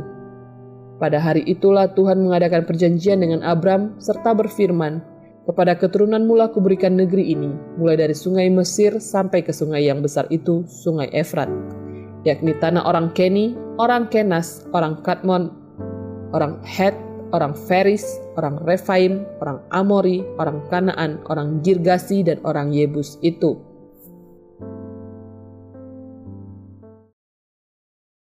Pasal 16 Hagar dan Ismail Adapun Sarai istri Abram itu tidak beranak. Ia mempunyai seorang hamba perempuan, orang Mesir, Hagar namanya. Berkatalah Sarai kepada Abram, Engkau tahu, Tuhan tidak memberi aku melahirkan anak. Karena itu, baiklah hampiri hambaku itu, mungkin oleh dialah aku dapat memperoleh seorang anak. Dan Abram mendengarkan perkataan Sarai. Jadi Sarai, istri Abram itu mengambil Hagar hambanya, orang Mesir itu, yakni ketika Abram telah sepuluh tahun tinggal di tanah Kanaan, lalu memberikannya kepada Abram suaminya untuk menjadi istrinya. Abram menghampiri Hagar, lalu mengandunglah perempuan itu. Ketika Hagar tahu bahwa ia mengandung, maka ia memandang rendah akan nyonyanya itu. Lalu berkatalah Sarai kepada Abram, Penghinaan yang kuderita ini adalah tanggung jawabmu. Akulah yang memberikan hambaku ke pangkuanmu, tetapi baru saja ia tahu bahwa ia mengandung, ia memandang rendah akan aku. Tuhan kiranya yang menjadi hakim antara aku dan engkau. Kata Abram kepada Sarai, hambamu itu di bawah kekuasaanmu. Perbuatlah kepadanya apa yang kau pandang baik. Lalu Sarai menindas Hagar sehingga ia lari meninggalkannya. Lalu malaikat Tuhan menjumpainya dekat suatu mata air di padang gurun, yakni dekat mata air di jalan ke Syur. Katanya, Hagar hamba Sarai, dari manakah datangmu dan ke manakah pergimu? Jawabnya, aku lari meninggalkan Sarai nyonyaku. Lalu kata malaikat Tuhan itu kepadanya, Kembalilah kepada nyonyamu, biarkanlah engkau ditindas di bawah kekuasaannya. Lagi kata malaikat Tuhan itu kepadanya, Aku akan membuat sangat banyak keturunanmu, sehingga tidak dapat dihitung karena banyaknya. Selanjutnya kata malaikat Tuhan itu kepadanya, Engkau mengandung dan akan melahirkan seorang anak laki-laki dan akan menamainya Ismail. Sebab Tuhan telah mendengar tentang penindasan atasmu itu. Seorang laki-laki yang lakunya seperti keledai liar, demikianlah nanti anak itu tangannya akan melawan tiap-tiap orang, dan tangan tiap-tiap orang akan melawan dia. Dan di tempat kediaman dia akan menentang semua saudaranya. Kemudian Hagar menamakan Tuhan yang telah berfirman kepadanya itu dengan sebutan Engkaulah Elroy. Sebab katanya, Bukankah di sini kulihat dia yang telah melihat aku? Sebab itu sumur tadi disebutkan orang sumur Lahai Roy. Letaknya antara Kades dan Beret. Lalu Hagar melahirkan seorang anak laki-laki bagi Abram, dan Abram menamai anak yang dilahirkan Hagar itu Ismail. Abram berumur 86 tahun ketika Hagar melahirkan Ismail baginya. Pasal 17. Sunat sebagai tanda perjanjian Allah dengan Abraham. Ketika Abram berumur 99 tahun, maka Tuhan menampakkan diri kepada Abram dan berfirman kepadanya, Akulah Allah yang Maha Kuasa, hiduplah di hadapanku dengan tidak bercelah. Aku akan mengadakan perjanjian antara aku dan engkau, dan aku akan membuat engkau sangat banyak. Lalu sujudlah Abram dan Allah berfirman kepadanya, Dari pihakku inilah perjanjianku dengan engkau. Engkau akan menjadi bapa sejumlah besar bangsa. Karena itu namamu bukan lagi Abram, melainkan Abraham. Karena engkau telah kutetapkan menjadi bapa sejumlah besar bangsa. Aku akan membuat engkau beranak cucu sangat banyak. Engkau akan kubuat menjadi bangsa-bangsa, dan daripadamu akan berasal raja-raja Aku akan mengadakan perjanjian antara aku dan engkau, serta keturunanmu turun-temurun menjadi perjanjian yang kekal, supaya aku menjadi Allahmu dan Allah keturunanmu. Kepadamu dan kepada keturunanmu akan kuberikan negeri ini yang kau diami sebagai orang asing, yakni seluruh tanah Kanaan akan kuberikan menjadi milikmu untuk selama-lamanya, dan aku akan menjadi Allah mereka. Lagi firman Allah kepada Abraham, dari pihakmu engkau harus memegang perjanjianku, engkau dan keturunanmu turun-temurun. Inilah perjanjianku yang harus kamu pegang, perjanjian antara aku dan kamu serta keturunanmu, yaitu setiap laki-laki di antara kamu harus disunat. Haruslah dikerat kulit katanmu, dan itulah akan menjadi tanda perjanjian antara aku dan kamu. Anak yang berumur delapan hari haruslah disunat, yakni setiap laki-laki di antara kamu. Turun-temurun, baik yang lahir di rumahmu maupun yang dibeli dengan uang dari salah seorang asing tetapi tidak termasuk keturunanmu. Orang yang lahir di rumahmu dan orang yang engkau beli dengan uang harus disunat. Maka dalam dagingmu lah perjanjianku itu menjadi perjanjian yang kekal. Dan orang yang tidak disunat, yakni laki-laki yang tidak dikerat kulit katanya, maka orang itu harus dilenyapkan dari antara orang-orang sebangsanya. Ia telah mengingkari perjanjianku. Selanjutnya Allah berfirman kepada Abraham tentang istrimu Sarai, Janganlah engkau menyebut dia lagi Sarai, tetapi Sara, itulah namanya. Aku akan memberkatinya dan daripadanya juga aku akan memberikan kepadamu seorang anak laki-laki, bahkan aku akan memberkatinya sehingga ia menjadi ibu bangsa-bangsa. Raja-raja bangsa-bangsa akan lahir daripadanya. Lalu tertunduklah Abraham dan tertawa serta berkata dalam hatinya, Mungkinkah bagi seorang yang berumur 100 tahun dilahirkan seorang anak dan mungkinkah Sarah yang telah berumur 90 tahun itu melahirkan seorang anak? Dan Abraham berkata kepada Allah, Ah, sekiranya Ismail diperkenankan hidup di hadapanmu. Tetapi Allah berfirman, Tidak, melainkan istrimu Sarah lah yang akan melahirkan anak laki-laki bagimu, dan engkau akan menamai dia Ishak. Dan aku akan mengadakan perjanjianku dengan dia menjadi perjanjian yang kekal untuk keturunannya. Tentang Ismail, aku telah mendengarkan permintaanmu, ia akan kuberkati, kubuat beranak cucu dan sangat banyak. Ia akan memperanakkan dua belas raja, dan aku akan membuatnya menjadi bangsa yang besar. Tetapi perjanjianku akan kuadakan dengan Ishak, yang akan dilahirkan Sarah bagimu tahun yang akan datang pada waktu seperti ini juga. Setelah selesai berfirman kepada Abraham, naiklah Allah meninggalkan Abraham. Setelah itu Abraham memanggil Ismail anaknya dan semua orang yang lahir di rumahnya, juga semua orang yang dibelinya dengan uang, yakni setiap laki-laki dari isi rumahnya, lalu ia mengerat kulit katan mereka pada hari itu juga, seperti yang telah difirmankan Allah kepadanya. Abraham berumur 99 tahun ketika dikerat kulit katannya, dan Ismail anaknya berumur 13 tahun ketika dikerat kulit katannya. Pada hari itu juga Abraham dan Ismail anaknya disunat. Dan semua orang dari isi rumah Abraham baik yang lahir di rumahnya maupun yang dibeli dengan uang dari orang asing, disunat bersama-sama dengan dia. Pasal 18 Allah mengulangi menjanjikan seorang anak laki-laki kepada Abraham. Kemudian Tuhan menampakkan diri kepada Abraham dekat pohon tarbantin di Mamre, sedang ia duduk di pintu kemahnya waktu hari panas terik. Ketika ia mengangkat mukanya, ia melihat tiga orang berdiri di depannya. Sesudah dilihatnya mereka, ia berlari dari pintu kemahnya menyongsong mereka. Lalu sujudlah ia sampai ke tanah, serta berkata, Tuanku, jika aku telah mendapat kasih Tuanku, janganlah kiranya lampaui hambamu ini. Biarlah diambil air sedikit, basuhlah kakimu dan duduklah beristirahat di bawah pohon ini. Biarlah ku ambil sepotong roti supaya tuan-tuan segar kembali. Kemudian bolehlah tuan-tuan meneruskan perjalanannya. Sebab tuan-tuan telah datang ke tempat hambamu ini. Jawab mereka, perbuatlah seperti yang kau katakan itu. Lalu Abraham segera pergi ke kemah mendapatkan Sarah serta berkata, Segeralah ambil tiga sukat tepung yang terbaik, remaslah itu dan buatlah roti bundar. Lalu berlarilah Abraham kepada lembu sapinya, ia mengambil seekor anak lembu yang empuk dan baik dagingnya dan memberikannya kepada seorang bujangnya. Lalu orang ini segera mengolahnya. Kemudian diambilnya dadi dan susu serta anak lembu yang telah diolah itu lalu dihidangkannya di depan orang-orang itu, dan ia berdiri di dekat mereka di bawah pohon itu, sedang mereka makan. Lalu kata mereka kepadanya, "Di manakah Sarah istrimu?" Jawabnya, "Di sana, di dalam kemah." Dan firmannya, Sesungguhnya aku akan kembali tahun depan mendapatkan engkau, pada waktu itulah Sarah istrimu akan mempunyai seorang anak laki-laki.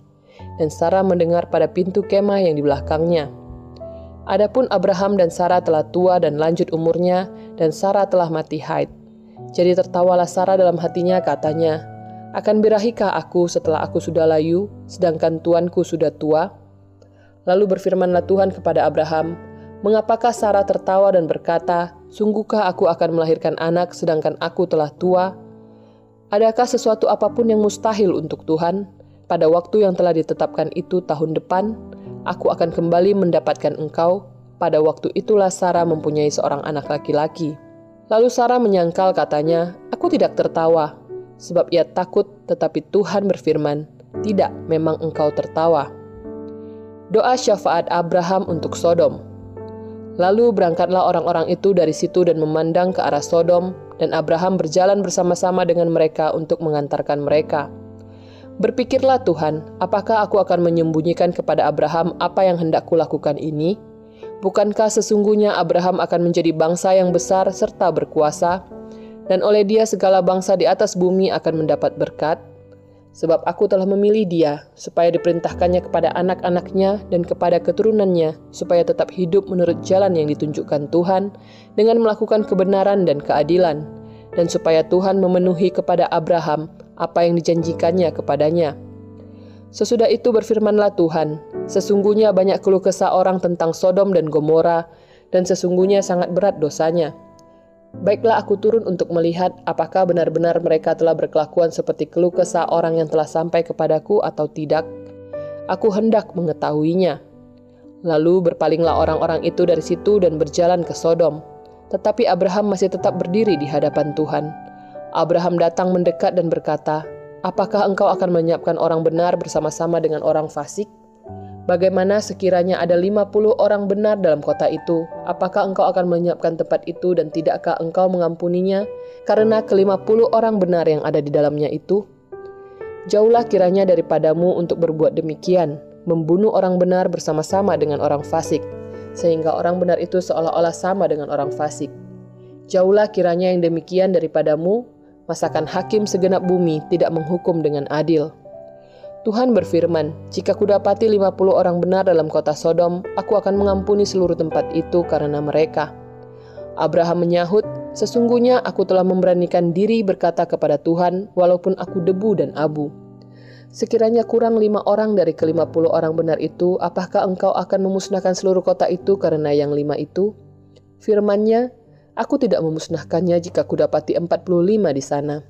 Lagi Abraham melanjutkan perkataannya kepadanya, Sekiranya empat puluh didapati di sana, firmannya, aku tidak akan berbuat demikian karena yang empat puluh itu. Katanya, janganlah kiranya Tuhan murka kalau aku berkata sekali lagi, sekiranya tiga puluh didapati di sana. Firmannya, aku tidak akan berbuat demikian jika ku dapati tiga puluh di sana. Katanya, sesungguhnya aku telah memberanikan diri berkata kepada Tuhan, sekiranya dua puluh didapati di sana. Firmannya, aku tidak akan memusnahkan karena yang dua puluh itu. Katanya, janganlah kiranya Tuhan murka kalau aku berkata lagi sekali ini saja. Sekiranya sepuluh didapati di sana, firmannya, aku tidak akan memusnahkannya, karena yang sepuluh itu. Lalu pergilah Tuhan setelah ia selesai berfirman kepada Abraham, dan kembalilah Abraham ke tempat tinggalnya. Pasal 19 Sodom dan Gomora dimusnahkan, Lot diselamatkan.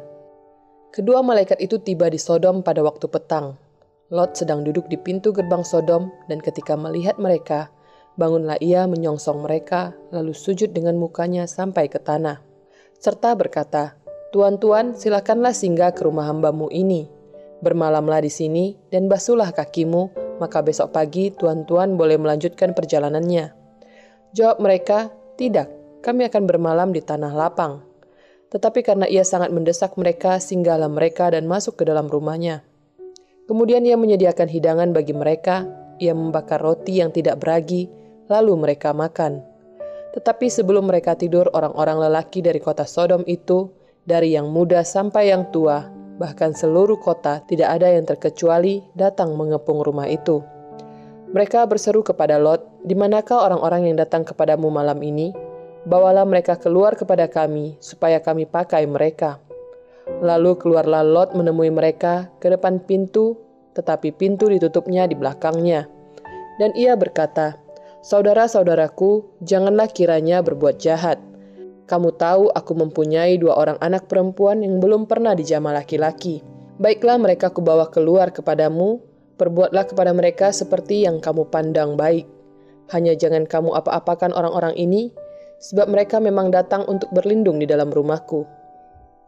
Tetapi mereka berkata, Enyahlah, lagi kata mereka, orang ini datang ke sini sebagai orang asing, dan dia mau menjadi hakim atas kita. Sekarang kami akan menganiaya sekarang kami akan menganiaya engkau lebih daripada kedua orang itu. Lalu mereka mendesak orang itu, yaitu Lot, dengan keras, dan mereka mendekat untuk mendobrak pintu. Tetapi kedua orang itu mengulurkan tangannya, menarik Lot masuk ke dalam rumah, lalu menutup pintu. Dan mereka membutakan mata orang-orang yang di depan pintu rumah itu, dari yang kecil sampai yang besar, sehingga percumalah orang-orang itu mencari-cari pintu. Lalu kedua orang itu berkata kepada Lot, "Siapakah kaummu yang ada di sini lagi? Menantu atau anakmu laki-laki anakmu perempuan, atau siapa saja kaummu di kota ini, bawalah mereka keluar dari tempat ini, sebab kami akan memusnahkan tempat ini, karena banyak keluh kesah orang tentang kota ini di hadapan Tuhan. Sebab itulah Tuhan mengutus kami untuk memusnahkannya. Keluarlah Lot lalu berbicara dengan kedua bakal menantunya yang akan kawin dengan kedua anaknya perempuan. Katanya, bangunlah, keluarlah dari tempat ini sebab Tuhan akan memusnahkan kota ini tapi ia dipandang oleh kedua bakal menantunya itu sebagai orang yang berolok-olok saja. Ketika Fajar telah menyingsing, kedua malaikat itu mendesak Lot supaya bersegera katanya, Bangunlah, bawalah istrimu dan kedua anakmu yang ada di sini, supaya engkau jangan mati lenyap karena kedurjanaan kota ini. Ketika ia berlambat-lambat, maka tangannya, tangan istri, dan tangan kedua anaknya dipegang oleh kedua orang itu, sebab Tuhan hendak mengasihani dia. Lalu kedua orang itu menuntunnya keluar kota dan melepaskannya di sana. Sesudah kedua orang itu menuntun mereka sampai keluar, berkatalah seorang, Larilah, selamatkanlah nyawamu. Jangan menoleh ke belakang dan janganlah berhenti di mana pun juga di lembah Yordan. Larilah ke pegunungan supaya engkau jangan mati lenyap. Kata Lot kepada mereka, Janganlah kiranya demikian, Tuanku. Sungguhlah hambamu ini telah dikaruniai belas kasihan di hadapanmu, dan Tuanku telah berbuat kemurahan besar kepadaku dengan memelihara hidupku. Tetapi jika aku harus lari ke pegunungan, pastilah aku akan tersusul oleh bencana itu sehingga matilah aku. Sungguhlah kota yang di sana itu cukup dekat kiranya untuk lari ke sana. Kota itu kecil, izinkanlah kiranya aku lari ke sana. Bukankah kota itu kecil? Jika demikian, nyawaku akan terpelihara.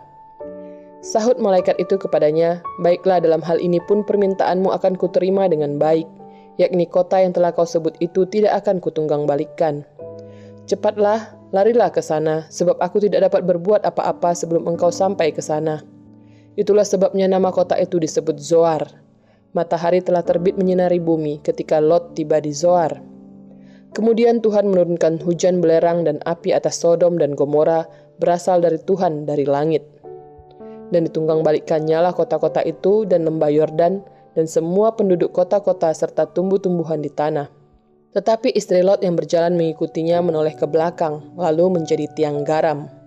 Ketika Abraham pagi-pagi pergi ke tempat ia berdiri di hadapan Tuhan itu, dan memandang ke arah Sodom dan Gomora, serta ke seluruh tanah lembah Yordan, maka dilihatnyalah asap dari bumi membubung ke atas sebagai asap dari dapur peleburan.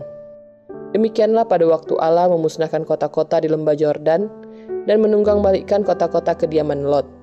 Maka Allah ingat kepada Abraham, lalu dikeluarkannya lah Lot dari tengah-tengah tempat yang ditunggang balikkan itu. Lot dan kedua anaknya perempuan. Pergilah Lot dari Zoar dan ia menetap bersama-sama dengan kedua anaknya perempuan di pegunungan, sebab ia tidak berani tinggal di Zoar. Maka diamlah ia dalam suatu gua beserta kedua anaknya. Kata kakaknya kepada adiknya, ayah kita telah tua dan tidak ada laki-laki di negeri ini yang dapat menghampiri kita. Seperti kebiasaan seluruh bumi. Marilah kita beri ayah kita minum anggur, lalu kita tidur dengan dia, supaya kita menyambung keturunan dari ayah kita. Pada malam itu mereka memberi ayah mereka minum anggur, lalu masuklah yang lebih tua untuk tidur dengan ayahnya. Dan ayahnya tidak mengetahui ketika anaknya itu tidur dan ketika ia bangun. Keesokan harinya berkatalah kakaknya kepada adiknya, Tadi malam aku telah tidur dengan ayah. Baiklah malam ini juga kita beri dia minum anggur, masuklah engkau untuk tidur dengan dia supaya kita menyambung keturunan dari ayah kita. Demikianlah juga pada malam itu mereka memberi ayah mereka minum anggur, lalu bangunlah yang lebih muda untuk tidur dengan ayahnya, dan ayahnya itu tidak mengetahui ketika anaknya itu tidur dan ketika ia bangun. Lalu mengandunglah kedua anak Lot itu dari ayah mereka. Yang lebih tua melahirkan seorang anak laki-laki dan menamainya Moab. Dialah bapak orang Moab yang sekarang. Yang lebih muda pun melahirkan seorang anak laki-laki dan menamainya Ben Ami. Dialah bapak Bani Amon yang sekarang. Pasal 20 Abraham dan Abimelek Lalu Abraham berangkat dari situ ke tanah Negeb dan ia menetap di antara Kades dan Syur. Ia tinggal di Gerar sebagai orang asing. Oleh karena Abraham telah mengatakan tentang Sarah istrinya, dia saudaraku, maka Abimelek, Raja Gerar menyuruh mengambil Sarah. Tetapi pada waktu malam Allah datang kepada Abimelek dalam suatu mimpi serta berfirman kepadanya, Engkau harus mati oleh karena perempuan yang telah kau ambil itu sebab ia sudah bersuami. Adapun Abimelek belum menghampiri Sarah, berkatalah ia, Tuhan, apakah engkau membunuh bangsa yang tak bersalah? Bukankah orang itu sendiri mengatakan kepadaku, dia saudaraku, dan perempuan itu sendiri telah mengatakan ia saudaraku. Jadi hal ini kulakukan dengan hati yang tulus dan dengan tangan yang suci. Lalu berfirmanlah Allah kepadanya dalam mimpi, Aku tahu juga bahwa engkau telah melakukan hal itu dengan hati yang tulus, maka aku pun telah mencegah engkau untuk berbuat dosa terhadap aku. Sebab itu aku tidak membiarkan engkau menjamah dia. Jadi sekarang kembalikanlah istri orang itu sebab dia seorang nabi. Ia akan berdoa untuk engkau, maka engkau tetap hidup.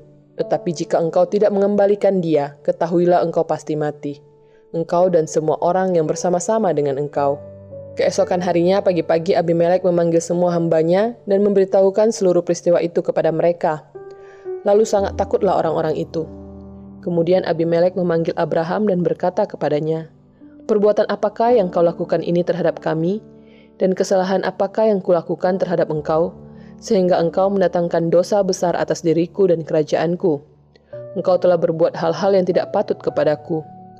Lagi kata Abimelek kepada Abraham, Apakah maksudmu? Maka engkau melakukan hal ini? Lalu Abraham berkata, Aku berpikir takut akan Allah tidak ada di tempat ini. Tentulah aku akan dibunuh karena istriku. Lagi pula ia benar-benar saudaraku, anak ayahku, hanya bukan anak ibuku, tetapi kemudian ia menjadi istriku. Ketika Allah menyuruh aku mengembara keluar dari rumah ayahku, berkatalah aku kepada istriku, tunjukkanlah kasihmu kepadaku, yakni katakanlah tentang aku di tiap-tiap tempat di mana kita tiba. Ia saudaraku. Kemudian Abimelek mengambil kambing domba dan lembu sapi, hamba laki-laki dan perempuan, lalu memberikan semuanya itu kepada Abraham. Sarah istri Abraham juga dikembalikannya kepadanya. Dan Abimelek berkata, Negeriku ini terbuka untuk engkau, menetaplah di mana engkau suka. Lalu katanya kepada Sarah, Telah kuberikan kepada saudaramu seribu shikal perak, itulah bukti kesucianmu bagi semua orang yang bersama-sama dengan engkau. Maka dalam segala hal engkau dibenarkan. Lalu Abraham berdoa kepada Allah, dan Allah menyembuhkan Abimelek dan istrinya dan budak-budaknya perempuan, sehingga mereka melahirkan anak. Sebab tadinya Tuhan telah menutup kandungan setiap perempuan di istana Abimelek karena Sarah, istri Abraham itu. Pasal 21 Ishak lahir Tuhan memperhatikan Sarah seperti yang difirmankannya dan Tuhan melakukan kepada Sarah seperti yang dijanjikannya maka mengandunglah Sarah. Lalu ia melahirkan seorang anak laki-laki bagi Abraham dalam masa tuanya, pada waktu yang telah ditetapkan sesuai dengan firman Allah kepadanya. Abraham menamai anaknya yang baru lahir itu Ishak, yang dilahirkan Sarah baginya. Kemudian Abraham menyunat Ishak, anaknya itu ketika berumur delapan hari, seperti yang diperintahkan Allah kepadanya. Adapun Abraham berumur seratus tahun ketika Ishak anaknya lahir baginya. Berkatalah Sarah, Allah telah membuat aku tertawa, setiap orang yang mendengarnya akan tertawa karena aku. Lagi katanya, siapakah tadinya yang dapat mengatakan kepada Abraham, Sarah menyusui anak, namun aku telah melahirkan seorang anak laki-laki baginya pada masa tuanya. Abraham mengusir Hagar dan Ismail. Bertambah besarlah anak itu dan ia disapi lalu Abraham mengadakan perjamuan besar pada hari Ishak disapi itu. Pada waktu itu Sarah melihat bahwa anak yang dilahirkan Hagar, perempuan Mesir itu bagi Abraham sedang main dengan Ishak anaknya sendiri. Berkatalah Sarah kepada Abraham, Usirlah hamba perempuan itu beserta anaknya, sebab anak hamba ini tidak akan menjadi ahli waris bersama-sama dengan anakku Ishak.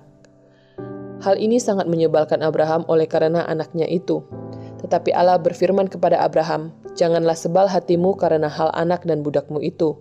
Dalam segala yang dikatakan Sarah kepadamu, haruslah engkau mendengarkannya, sebab yang akan disebut keturunanmu ialah yang berasal dari Ishak.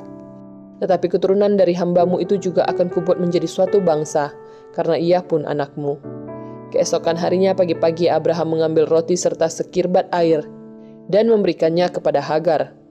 Ia meletakkan itu beserta anaknya di atas bahu Hagar. Kemudian disuruhnyalah perempuan itu pergi. Maka pergilah Hagar dan mengembara di padang gurun Bersheba.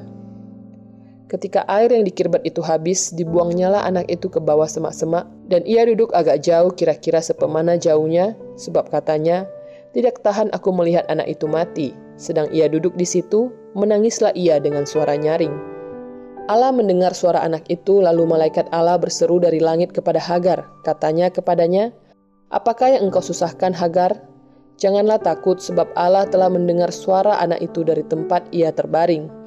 Bangunlah, angkatlah anak itu dan bimbinglah dia sebab aku akan membuat dia menjadi bangsa yang besar.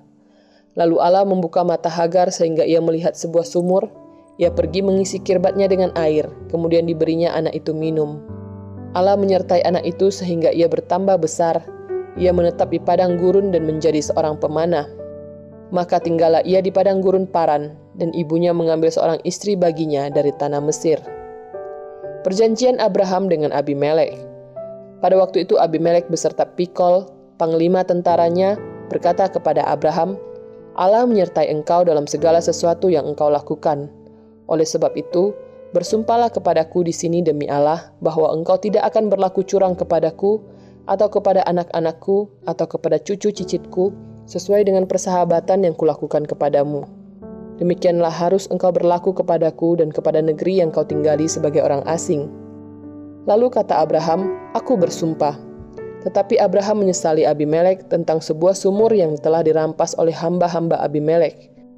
Jawab Abimelek, Aku tidak tahu siapa yang melakukan hal itu. Lagi tidak kau beritahukan kepadaku, dan sampai hari ini belum pula ku dengar. Lalu Abraham mengambil domba dan lembu dan memberikan semuanya itu kepada Abimelek. Kemudian kedua orang itu mengadakan perjanjian. Tetapi Abraham memisahkan tujuh anak domba betina dari domba-domba itu. Lalu kata Abimelek kepada Abraham, "Untuk apakah ketujuh anak domba yang kau pisahkan ini?" Jawabnya, ketujuh anak domba ini harus kau terima dari tanganku untuk menjadi tanda bukti bagiku bahwa akulah yang menggali sumur ini. Sebab itu orang menyebutkan tempat itu Bersheba, karena kedua orang itu telah bersumpah di sana. Setelah mereka mengadakan perjanjian di Bersheba, pulanglah Abimelek beserta Pikol panglima tentaranya ke negeri orang Filistin. Lalu Abraham menanam sebatang pohon tamariska di Bersheba dan memanggil di sana nama Tuhan, Allah yang kekal, dan masih lama Abraham tinggal sebagai orang asing di negeri orang Filistin.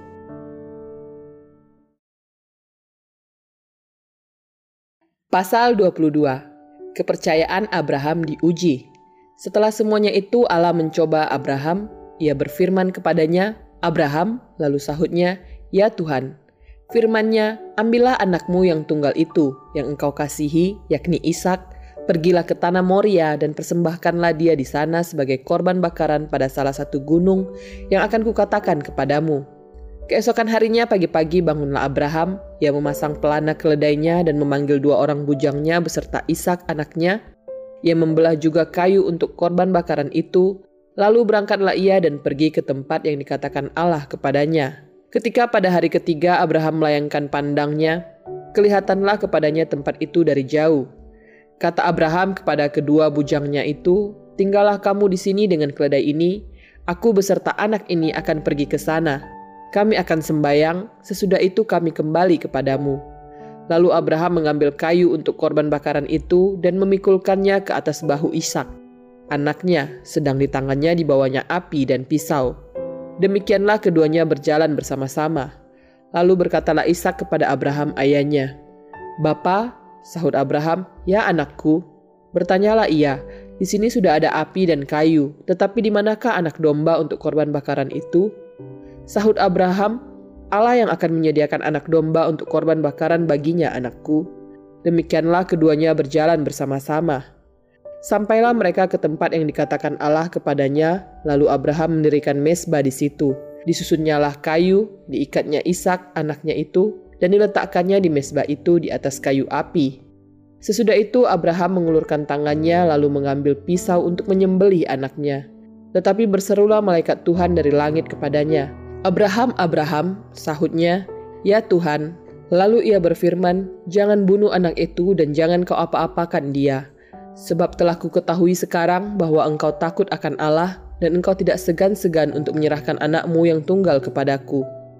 Lalu Abraham menoleh dan melihat seekor domba jantan di belakangnya yang tanduknya tersangkut dalam belukar. Abraham mengambil domba itu lalu mengorbankannya sebagai korban bakaran pengganti anaknya. Dan Abraham menamai tempat itu Tuhan menyediakan. Sebab itu sampai sekarang dikatakan orang, di atas gunung Tuhan akan disediakan. Untuk kedua kalinya berserulah malaikat Tuhan dari langit kepada Abraham.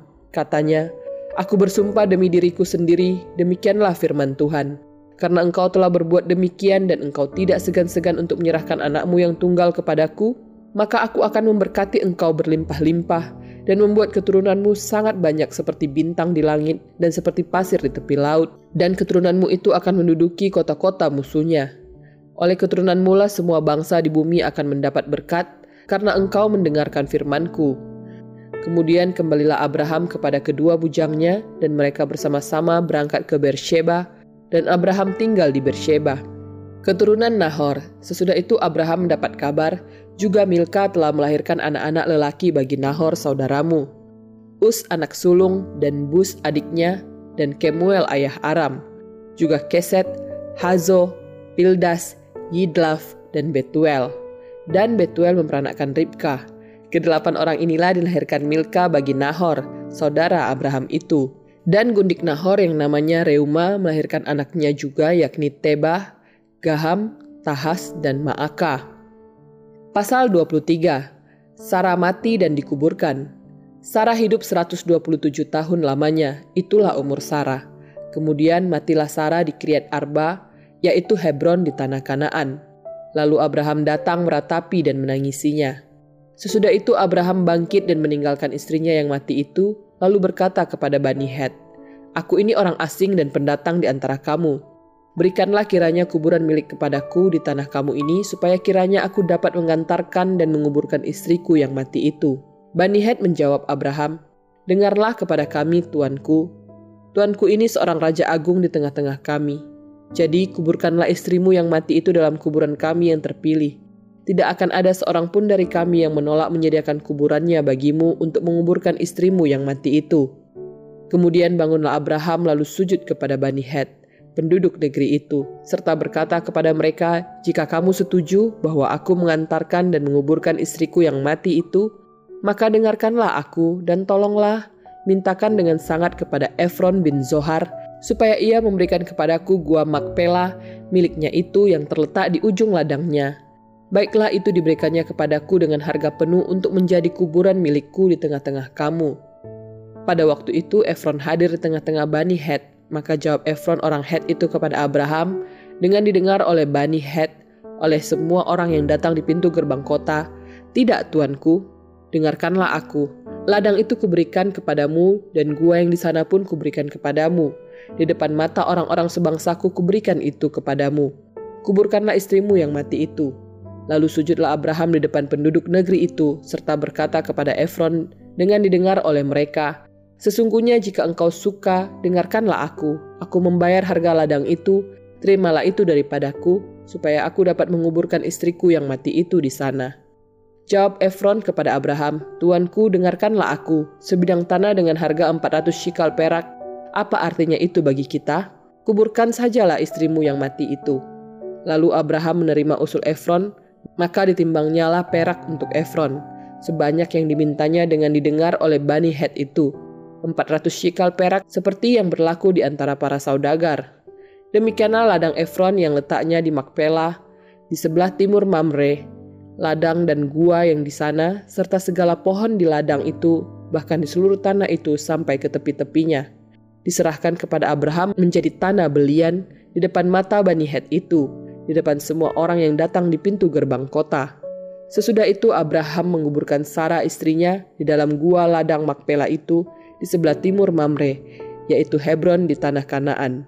Demikianlah dari pihak Bani Het, ladang dengan gua yang ada di sana diserahkan kepada Abraham menjadi kuburan miliknya. Pasal 24 Ribka dipinang bagi Ishak. Adapun Abraham telah tua dan lanjut umurnya, serta diberkati Tuhan dalam segala hal. Berkatalah Abraham kepada hambanya yang paling tua dalam rumahnya, yang menjadi kuasa atas segala kepunyaannya, katanya, Baiklah letakkan tanganmu di bawah pangkal pahaku, supaya aku mengambil sumpahmu demi Tuhan. Allah yang empunya langit dan yang empunya bumi, bahwa engkau tidak akan mengambil untuk anakku seorang istri dari antara perempuan kanaan yang di antaranya aku diam. Tetapi engkau harus pergi ke negeriku dan kepada sanak saudaraku untuk mengambil seorang istri bagi Ishak anakku. Lalu berkatalah hambanya itu kepadanya, Mungkin perempuan itu tidak suka mengikuti aku ke negeri ini. Haruskah aku membawa anakmu itu kembali ke negeri dari mana tuanku keluar? Tetapi Abraham berkata kepadanya, Awas, jangan kau bawa anakku itu kembali ke sana. Tuhan, Allah yang empunya langit, yang telah memanggil aku dari rumah ayahku, serta dari negeri sanak saudaraku, dan yang telah berfirman kepadaku, serta yang bersumpah kepadaku demikian, kepada keturunanmu lah akan kuberikan negeri ini, Dialah juga akan mengutus malaikatnya berjalan di depanmu, sehingga engkau dapat mengambil seorang istri dari sana untuk anakku. Tetapi jika perempuan itu tidak mau mengikuti engkau, maka lepaslah engkau dari sumpahmu kepadaku ini. Hanya saja, janganlah anakku itu kau bawa kembali ke sana. Lalu hamba itu meletakkan tangannya di bawah pangkal paha Abraham tuannya dan bersumpah kepadanya tentang hal itu. Kemudian hamba itu mengambil sepuluh ekor dari unta tuannya dan pergi dengan membawa berbagai-bagai barang berharga kepunyaan tuannya. Demikianlah ia berangkat menuju Aram Mesopotamia ke kota Nahor. Di sana disuruh nyala unta itu berhenti di luar kota dekat suatu sumur pada waktu petang hari, waktu perempuan-perempuan keluar untuk menimba air. Lalu berkatalah ia, Tuhan, Allah Tuanku Abraham, buatlah kiranya tercapai tujuanku pada hari ini tunjukkanlah kasih setiamu kepada tuanku Abraham. Di sini aku berdiri di dekat mata air, dan anak-anak perempuan penduduk kota ini datang keluar untuk menimba air. Kiranya terjadilah begini, anak gadis kepada siapa aku berkata, Tolong miringkan buyungmu itu supaya aku minum, dan yang menjawab, minumlah dan unta-untamu juga akan kuberi minum. Dialah kiranya yang kau tentukan bagi hambamu, Ishak maka dengan begitu akan ku ketahui bahwa engkau telah menunjukkan kasih setiamu kepada tuanku itu. Sebelum ia selesai berkata, maka datanglah Ribka yang lahir bagi Betuel, anak laki-laki Milka, istri Nahor, saudara Abraham. Buyungnya dibawanya di atas bahunya. Anak gadis itu sangat cantik parasnya, seorang perawan, belum pernah bersetubuh dengan laki-laki. Ia turun ke mata air itu dan mengisi buyungnya, lalu kembali naik, Kemudian berlarilah hamba itu mendapatkannya serta berkata, Tolong beri aku minum air sedikit dari buyungmu itu. Jawabnya, minumlah tuan. Maka segeralah diturunkannya buyungnya itu ke tangannya, serta diberinya dia minum. Setelah ia selesai memberi hamba itu minum, berkatalah ia, Baiklah untuk unta-untamu juga kutimba air, sampai semuanya puas minum. Kemudian segeralah dituangnya air yang dibuyungnya itu ke dalam palungan, lalu berlarilah ia sekali lagi ke sumur untuk menimba air, dan ditimbanyalah untuk semua unta orang itu. Dan orang itu mengamat amatinya dengan berdiam diri untuk mengetahui apakah Tuhan membuat perjalanannya berhasil atau tidak. Setelah unta-unta itu puas minum, maka orang itu mengambil anting-anting emas yang setengah shikal beratnya dan sepasang gelang tangan yang sepuluh shikal emas beratnya. Serta berkata, Anak siapakah engkau? Baiklah katakan kepadaku, adakah di rumah ayahmu tempat bermalam bagi kami? Lalu jawabnya kepadanya, ayahku Betuel, anak Milka, yang melahirkannya bagi Nahor.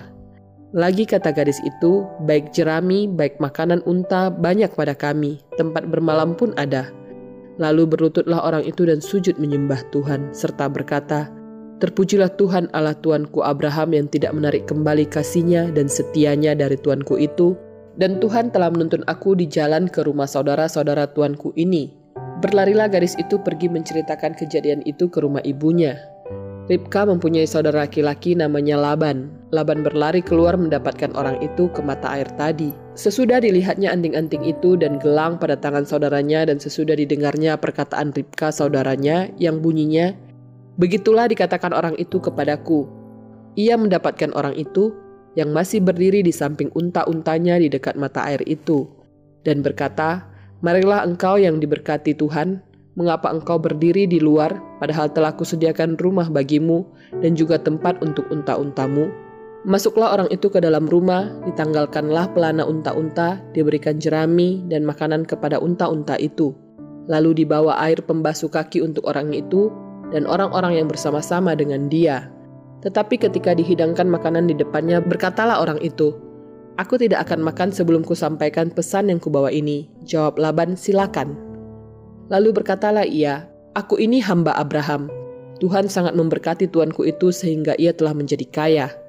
Tuhan telah memberikan kepadanya kambing domba dan lembu sapi, emas dan perak, budak laki-laki dan perempuan, unta dan keledai.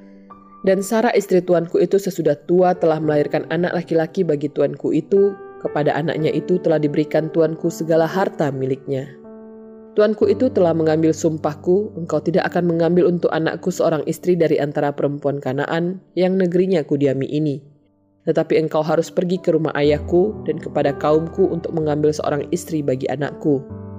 Jawabku kepada tuanku itu, mungkin perempuan itu tidak mau mengikut aku, tetapi katanya kepadaku, Tuhan yang dihadapannya aku hidup, akan mengutus malaikatnya menyertai engkau, dan akan membuat perjalananmu berhasil. Sehingga engkau akan mengambil bagi anakku seorang istri dari kaumku dan dari rumah ayahku. Barulah engkau lepas dari sumpahmu kepadaku jika engkau sampai kepada kaumku dan mereka tidak memberikan perempuan itu kepadamu. Hanya dalam hal itulah engkau lepas dari sumpahmu kepadaku. Dan hari ini aku sampai ke mata air tadi, lalu kataku, Tuhan, Allah Tuanku Abraham, sudilah kiranya engkau membuat berhasil perjalanan yang kutempuh ini. Di sini aku berdiri di dekat mata air ini, kiranya terjadi begini. Apabila seorang gadis datang keluar untuk menimba air dan aku berkata kepadanya, Tolong berikan aku minum air sedikit dari buyungmu itu, dan ia menjawab, Minumlah dan untuk unta-untamu juga akan kutimba air. Dialah kiranya istri yang telah Tuhan tentukan bagi anak tuanku itu. Belum lagi aku habis berkata dalam hatiku, Ribka telah datang membawa buyung di atas bahunya dan turun ke mata air itu. Lalu menimba air, kataku kepadanya, Tolong berikan aku minum. Segeralah ia menurunkan buyung itu dari atas bahunya serta berkata, Minumlah dan unta-untamu juga akan kuberi minum. Lalu aku minum dan unta-unta itu juga diberinya minum. Sesudah itu aku bertanya kepadanya, anak siapakah engkau? Jawabnya, ayahku Betuel, anak Nahor yang dilahirkan Milka. Lalu aku mengenakan anting-anting pada hidungnya dan gelang pada tangannya. Kemudian berlututlah aku dan sujud menyembah Tuhan serta memuji Tuhan, Allah Tuanku Abraham yang telah menuntun aku di jalan yang benar untuk mengambil anak perempuan saudara Tuanku ini bagi anaknya.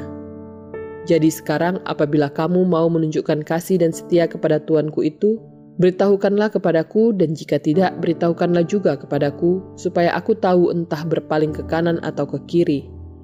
Lalu Laban dan Betuel menjawab, semuanya ini datangnya dari Tuhan. Kami tidak dapat mengatakan kepadamu baiknya atau buruknya. Lihat, Ribka ada di depanmu.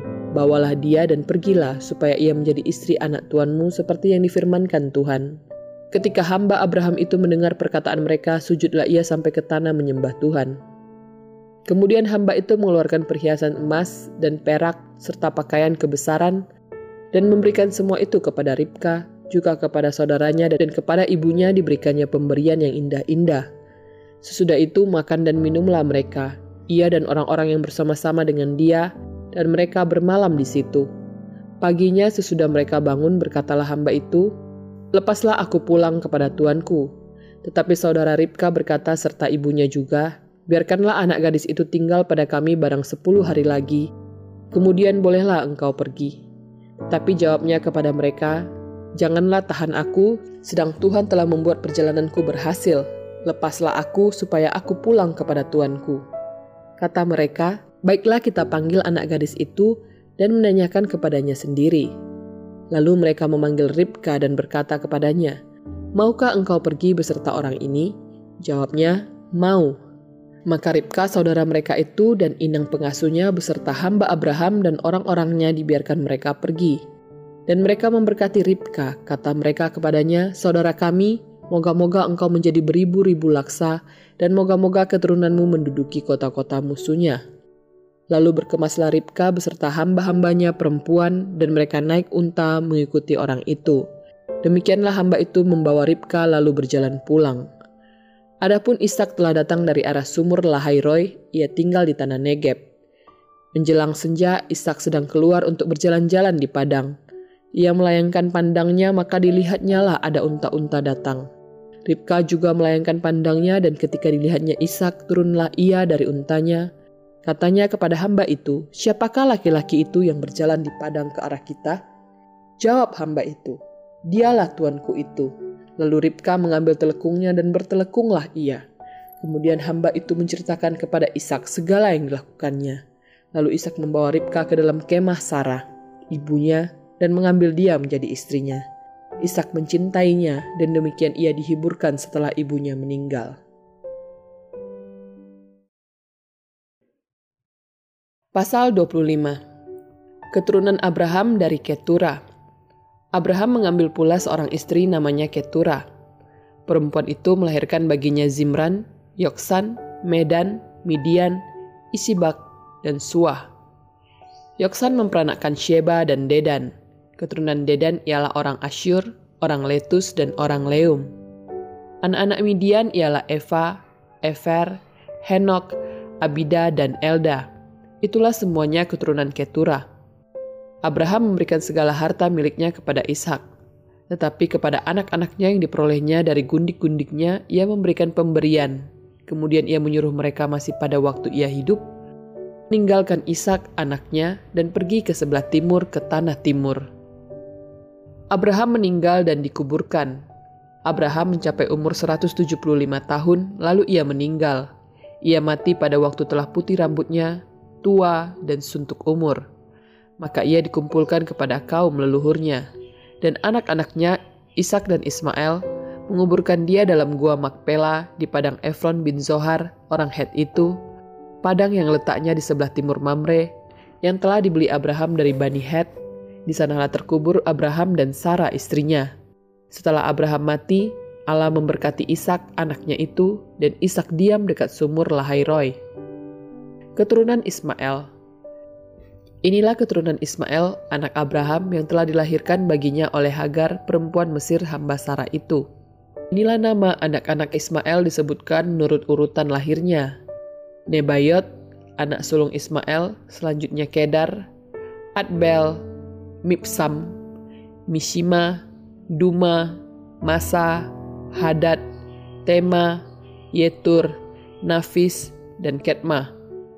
Itulah anak-anak Ismail dan itulah nama-nama mereka, menurut kampung mereka dan menurut perkemahan mereka. 12 orang raja, masing-masing dengan sukunya. Umur Ismail ialah 137 tahun, sesudah itu ia meninggal, ia mati dan dikumpulkan kepada kaum leluhurnya. Mereka itu mendiami daerah dari Hawila sampai Syur, yang letaknya di sebelah timur Mesir ke arah Asyur.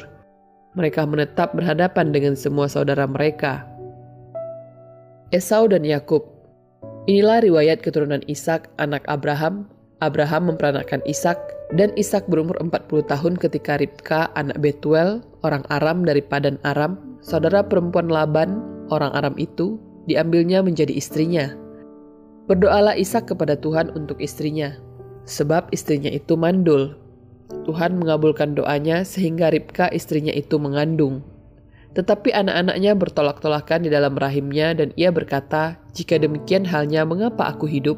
Dan ia pergi meminta petunjuk kepada Tuhan. Firman Tuhan kepadanya, dua bangsa ada dalam kandunganmu dan dua suku bangsa akan berpencar dari dalam rahimmu. Suku bangsa yang satu akan lebih kuat dari yang lain dan anak yang tua akan menjadi hamba kepada anak yang muda Setelah genap harinya untuk bersalin memang anak kembar yang di dalam kandungannya. Keluarlah yang pertama warnanya merah seluruh tubuhnya seperti jubah berbulu. Sebab itu ia dinamai Esau. Sesudah itu keluarlah adiknya, tangannya memegang tumit Esau. Sebab itu ia dinamai Yakub. Ishak berumur 60 tahun pada waktu mereka lahir. Lalu bertambah besarlah kedua anak itu. Esau menjadi seorang yang pandai berburu, seorang yang suka tinggal di padang, tetapi Yakub adalah seorang yang tenang, yang suka tinggal di kemah. Ishak sayang kepada Esau sebab ia suka makan daging buruan, tetapi Ribka kasih kepada Yakub. Pada suatu kali Yakub sedang memasak sesuatu, lalu datanglah Esau dengan lelah dari padang. Kata Esau kepada Yakub, "Berikanlah kiranya aku menghirup sedikit dari yang merah-merah itu, karena aku lelah." Itulah sebabnya namanya disebutkan Edom. Tetapi kata Yakub, "Juallah dahulu kepadaku hak kesulunganmu." Sahut Esau, "Sebentar lagi aku akan mati. Apakah gunanya bagiku hak kesulungan itu?" Kata Yakub, "Bersumpahlah dahulu kepadaku." Maka bersumpahlah ia kepada Yakub dan dijualnyalah hak kesulungannya kepadanya. Lalu Yakub memberikan roti dan masakan kacang merah itu kepada Esau. Ia makan dan minum, lalu berdiri dan pergi. Demikianlah Esau memandang ringan hak kesulungan itu. Pasal 26 Ishak di negeri orang Filistin Maka timbullah kelaparan di negeri itu. Ini bukan kelaparan yang pertama yang telah terjadi dalam zaman Abraham Sebab itu Ishak pergi ke Gerar kepada Abimelek, raja orang Filistin. Lalu Tuhan menampakkan diri kepadanya serta berfirman, Janganlah pergi ke Mesir, diamlah di negeri yang akan kukatakan kepadamu. Tinggallah di negeri ini sebagai orang asing, maka aku akan menyertai engkau dan memberkati engkau. Sebab kepadamu lah dan kepada keturunanmu akan kuberikan seluruh negeri ini, dan aku akan menepati sumpah yang telah kuikrarkan kepada Abraham ayahmu Aku akan membuat banyak keturunanmu seperti bintang di langit. Aku akan memberikan kepada keturunanmu seluruh negeri ini, dan oleh keturunanmu semua bangsa di bumi akan mendapat berkat. Karena Abraham telah mendengarkan firmanku dan memelihara kewajibannya kepadaku, yaitu segala perintah, ketetapan, dan hukumku, jadi tinggallah Ishak di Gerar. Ketika orang-orang di tempat itu bertanya tentang istrinya, berkatalah ia, dia saudaraku sebab ia takut mengatakan ia istriku karena pikirnya jangan-jangan aku dibunuh oleh penduduk tempat ini karena Ribka sebab elok parasnya. Setelah beberapa lama ia ada di sana pada suatu kali menjenguklah Abimelek, raja orang Filistin itu dari jendela. Maka dilihatnya Ishak sedang bercumbu-cumbuan dengan Ribka istrinya. Lalu Abimelek memanggil Ishak dan berkata, Sesungguhnya dia istrimu, masakan engkau berkata dia saudaraku? Jawab Ishak kepadanya, karena pikirku, jangan-jangan aku mati karena dia. Tetapi Abimelek berkata, apakah juga yang telah kau perbuat ini terhadap kami? Mudah sekali terjadi salah seorang dari bangsa ini tidur dengan istrimu, sehingga dengan demikian engkau mendatangkan kesalahan atas kami. Lalu Abimelek memberi perintah kepada seluruh bangsa itu, siapa yang mengganggu orang ini atau istrinya, pastilah ia akan dihukum mati. Maka menaburlah Ishak di tanah itu, dan dalam tahun itu ia juga mendapat hasil seratus kali lipat, sebab ia diberkati Tuhan. Dan orang itu menjadi kaya, bahkan kian lama kian kaya, sehingga ia menjadi sangat kaya. Ia mempunyai kumpulan kambing domba dan lembu sapi serta banyak anak buah, sehingga orang Filistin itu cemburu kepadanya. Segala sumur yang digali dalam zaman Abraham ayahnya oleh hamba-hamba ayahnya itu telah ditutup oleh orang Filistin dan ditimbun dengan tanah Lalu kata Abimelek kepada Ishak, Pergilah dari tengah-tengah kami, sebab engkau telah menjadi jauh lebih berkuasa daripada kami. Jadi pergilah Ishak dari situ dan berkemalah ia di lembah Gerar, dan ia menetap di situ. Kemudian Ishak menggali kembali sumur-sumur yang digali dalam zaman Abraham, ayahnya yang telah ditutup oleh orang Filistin sesudah Abraham mati. Dan disebutkannya lah nama sumur-sumur itu menurut nama-nama yang telah diberikan oleh ayahnya. Ketika hamba-hamba Ishak menggali di lembah itu, mereka mendapati di situ mata air yang berbual-bual airnya. Lalu bertengkarlah para gembala Gerar dengan para gembala Ishak, kata mereka, "Air ini kepunyaan kami."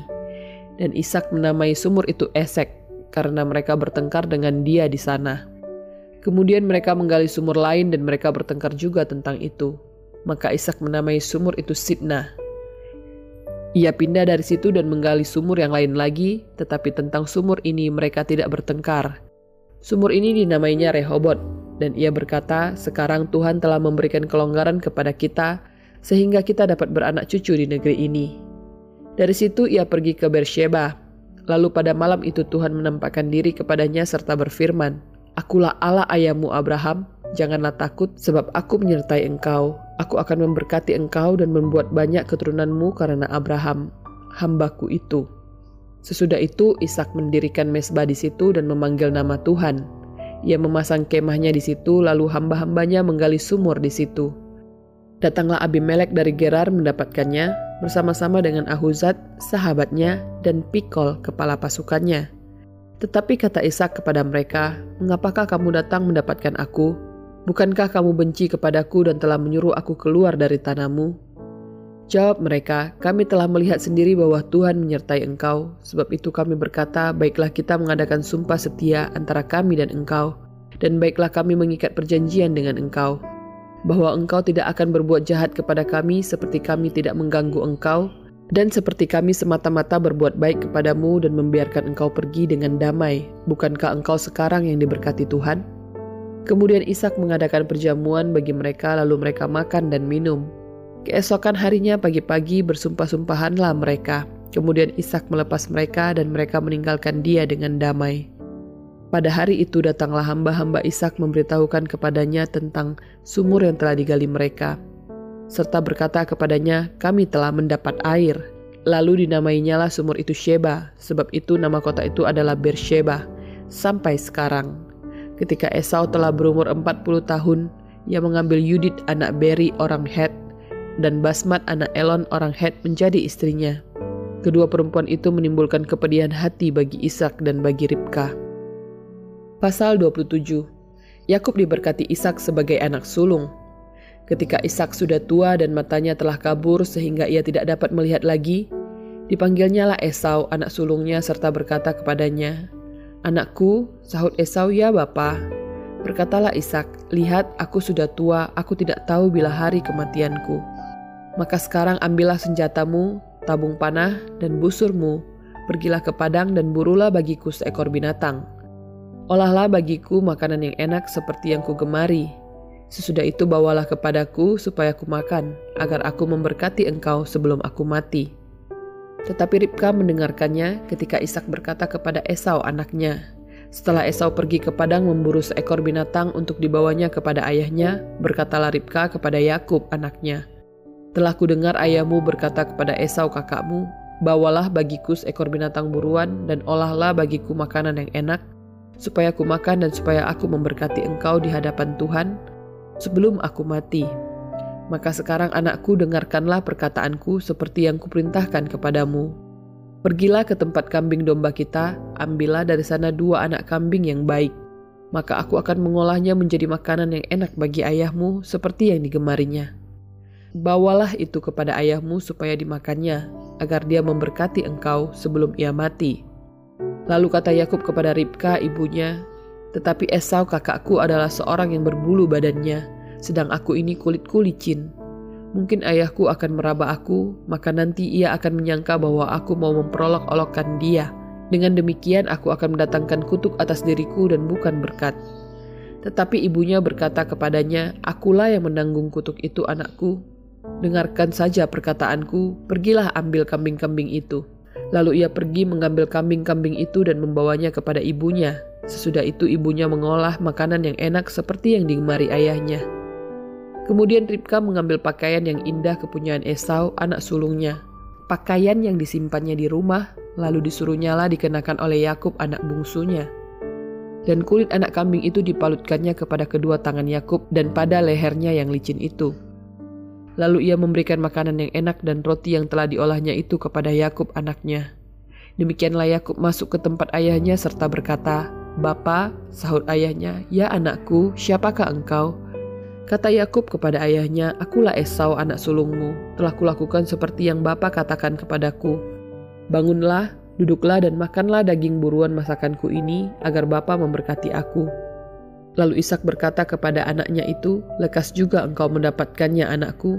Jawabnya, Karena Tuhan Allahmu membuat aku mencapai tujuanku.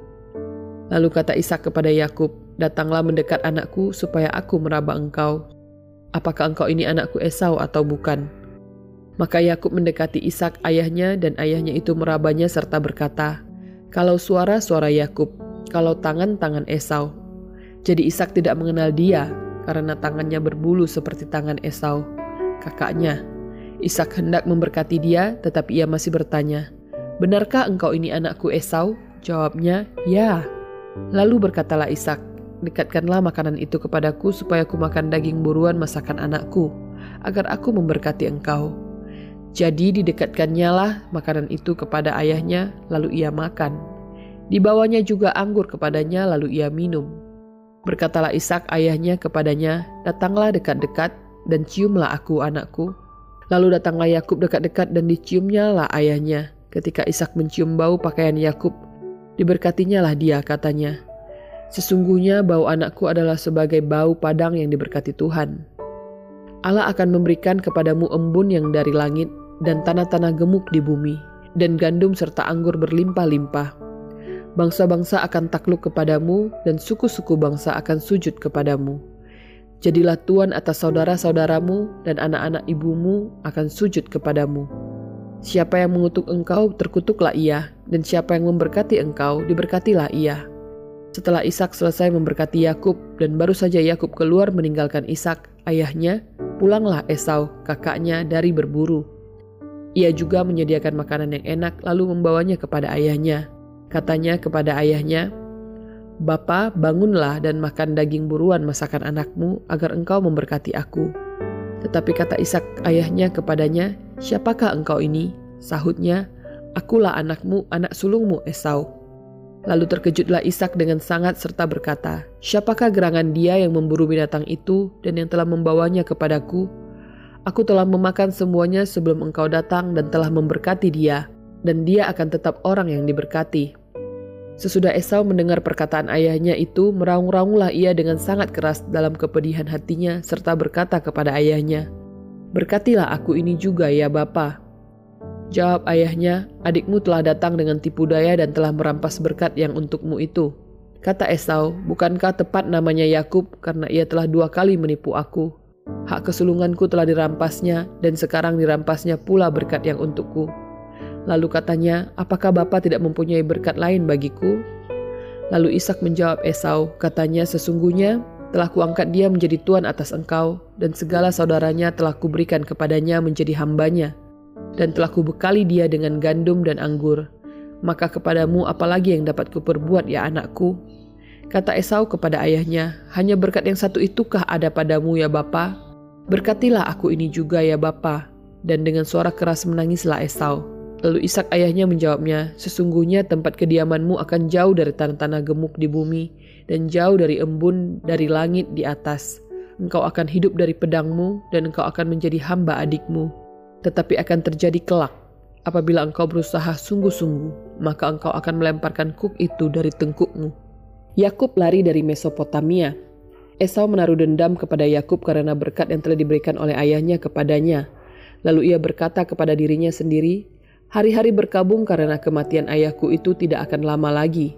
Pada waktu itulah Yakub adikku akan kubunuh." Ketika diberitahukan perkataan Esau anak sulungnya itu kepada Ribka, maka disuruhnyalah memanggil Yakub anak bungsunya, lalu berkata kepadanya, Esau kakakmu bermaksud membalas dendam membunuh engkau.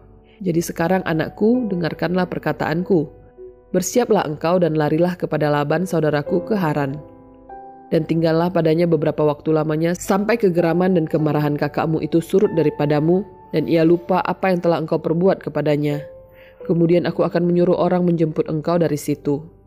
Mengapa aku akan kehilangan kamu berdua pada satu hari juga? Kemudian Ribka berkata kepada Ishak, Aku telah jemu hidup karena perempuan-perempuan Het itu. Jikalau Yakub juga mengambil seorang istri dari antara perempuan negeri ini, semacam perempuan Het itu, apa gunanya aku hidup lagi?'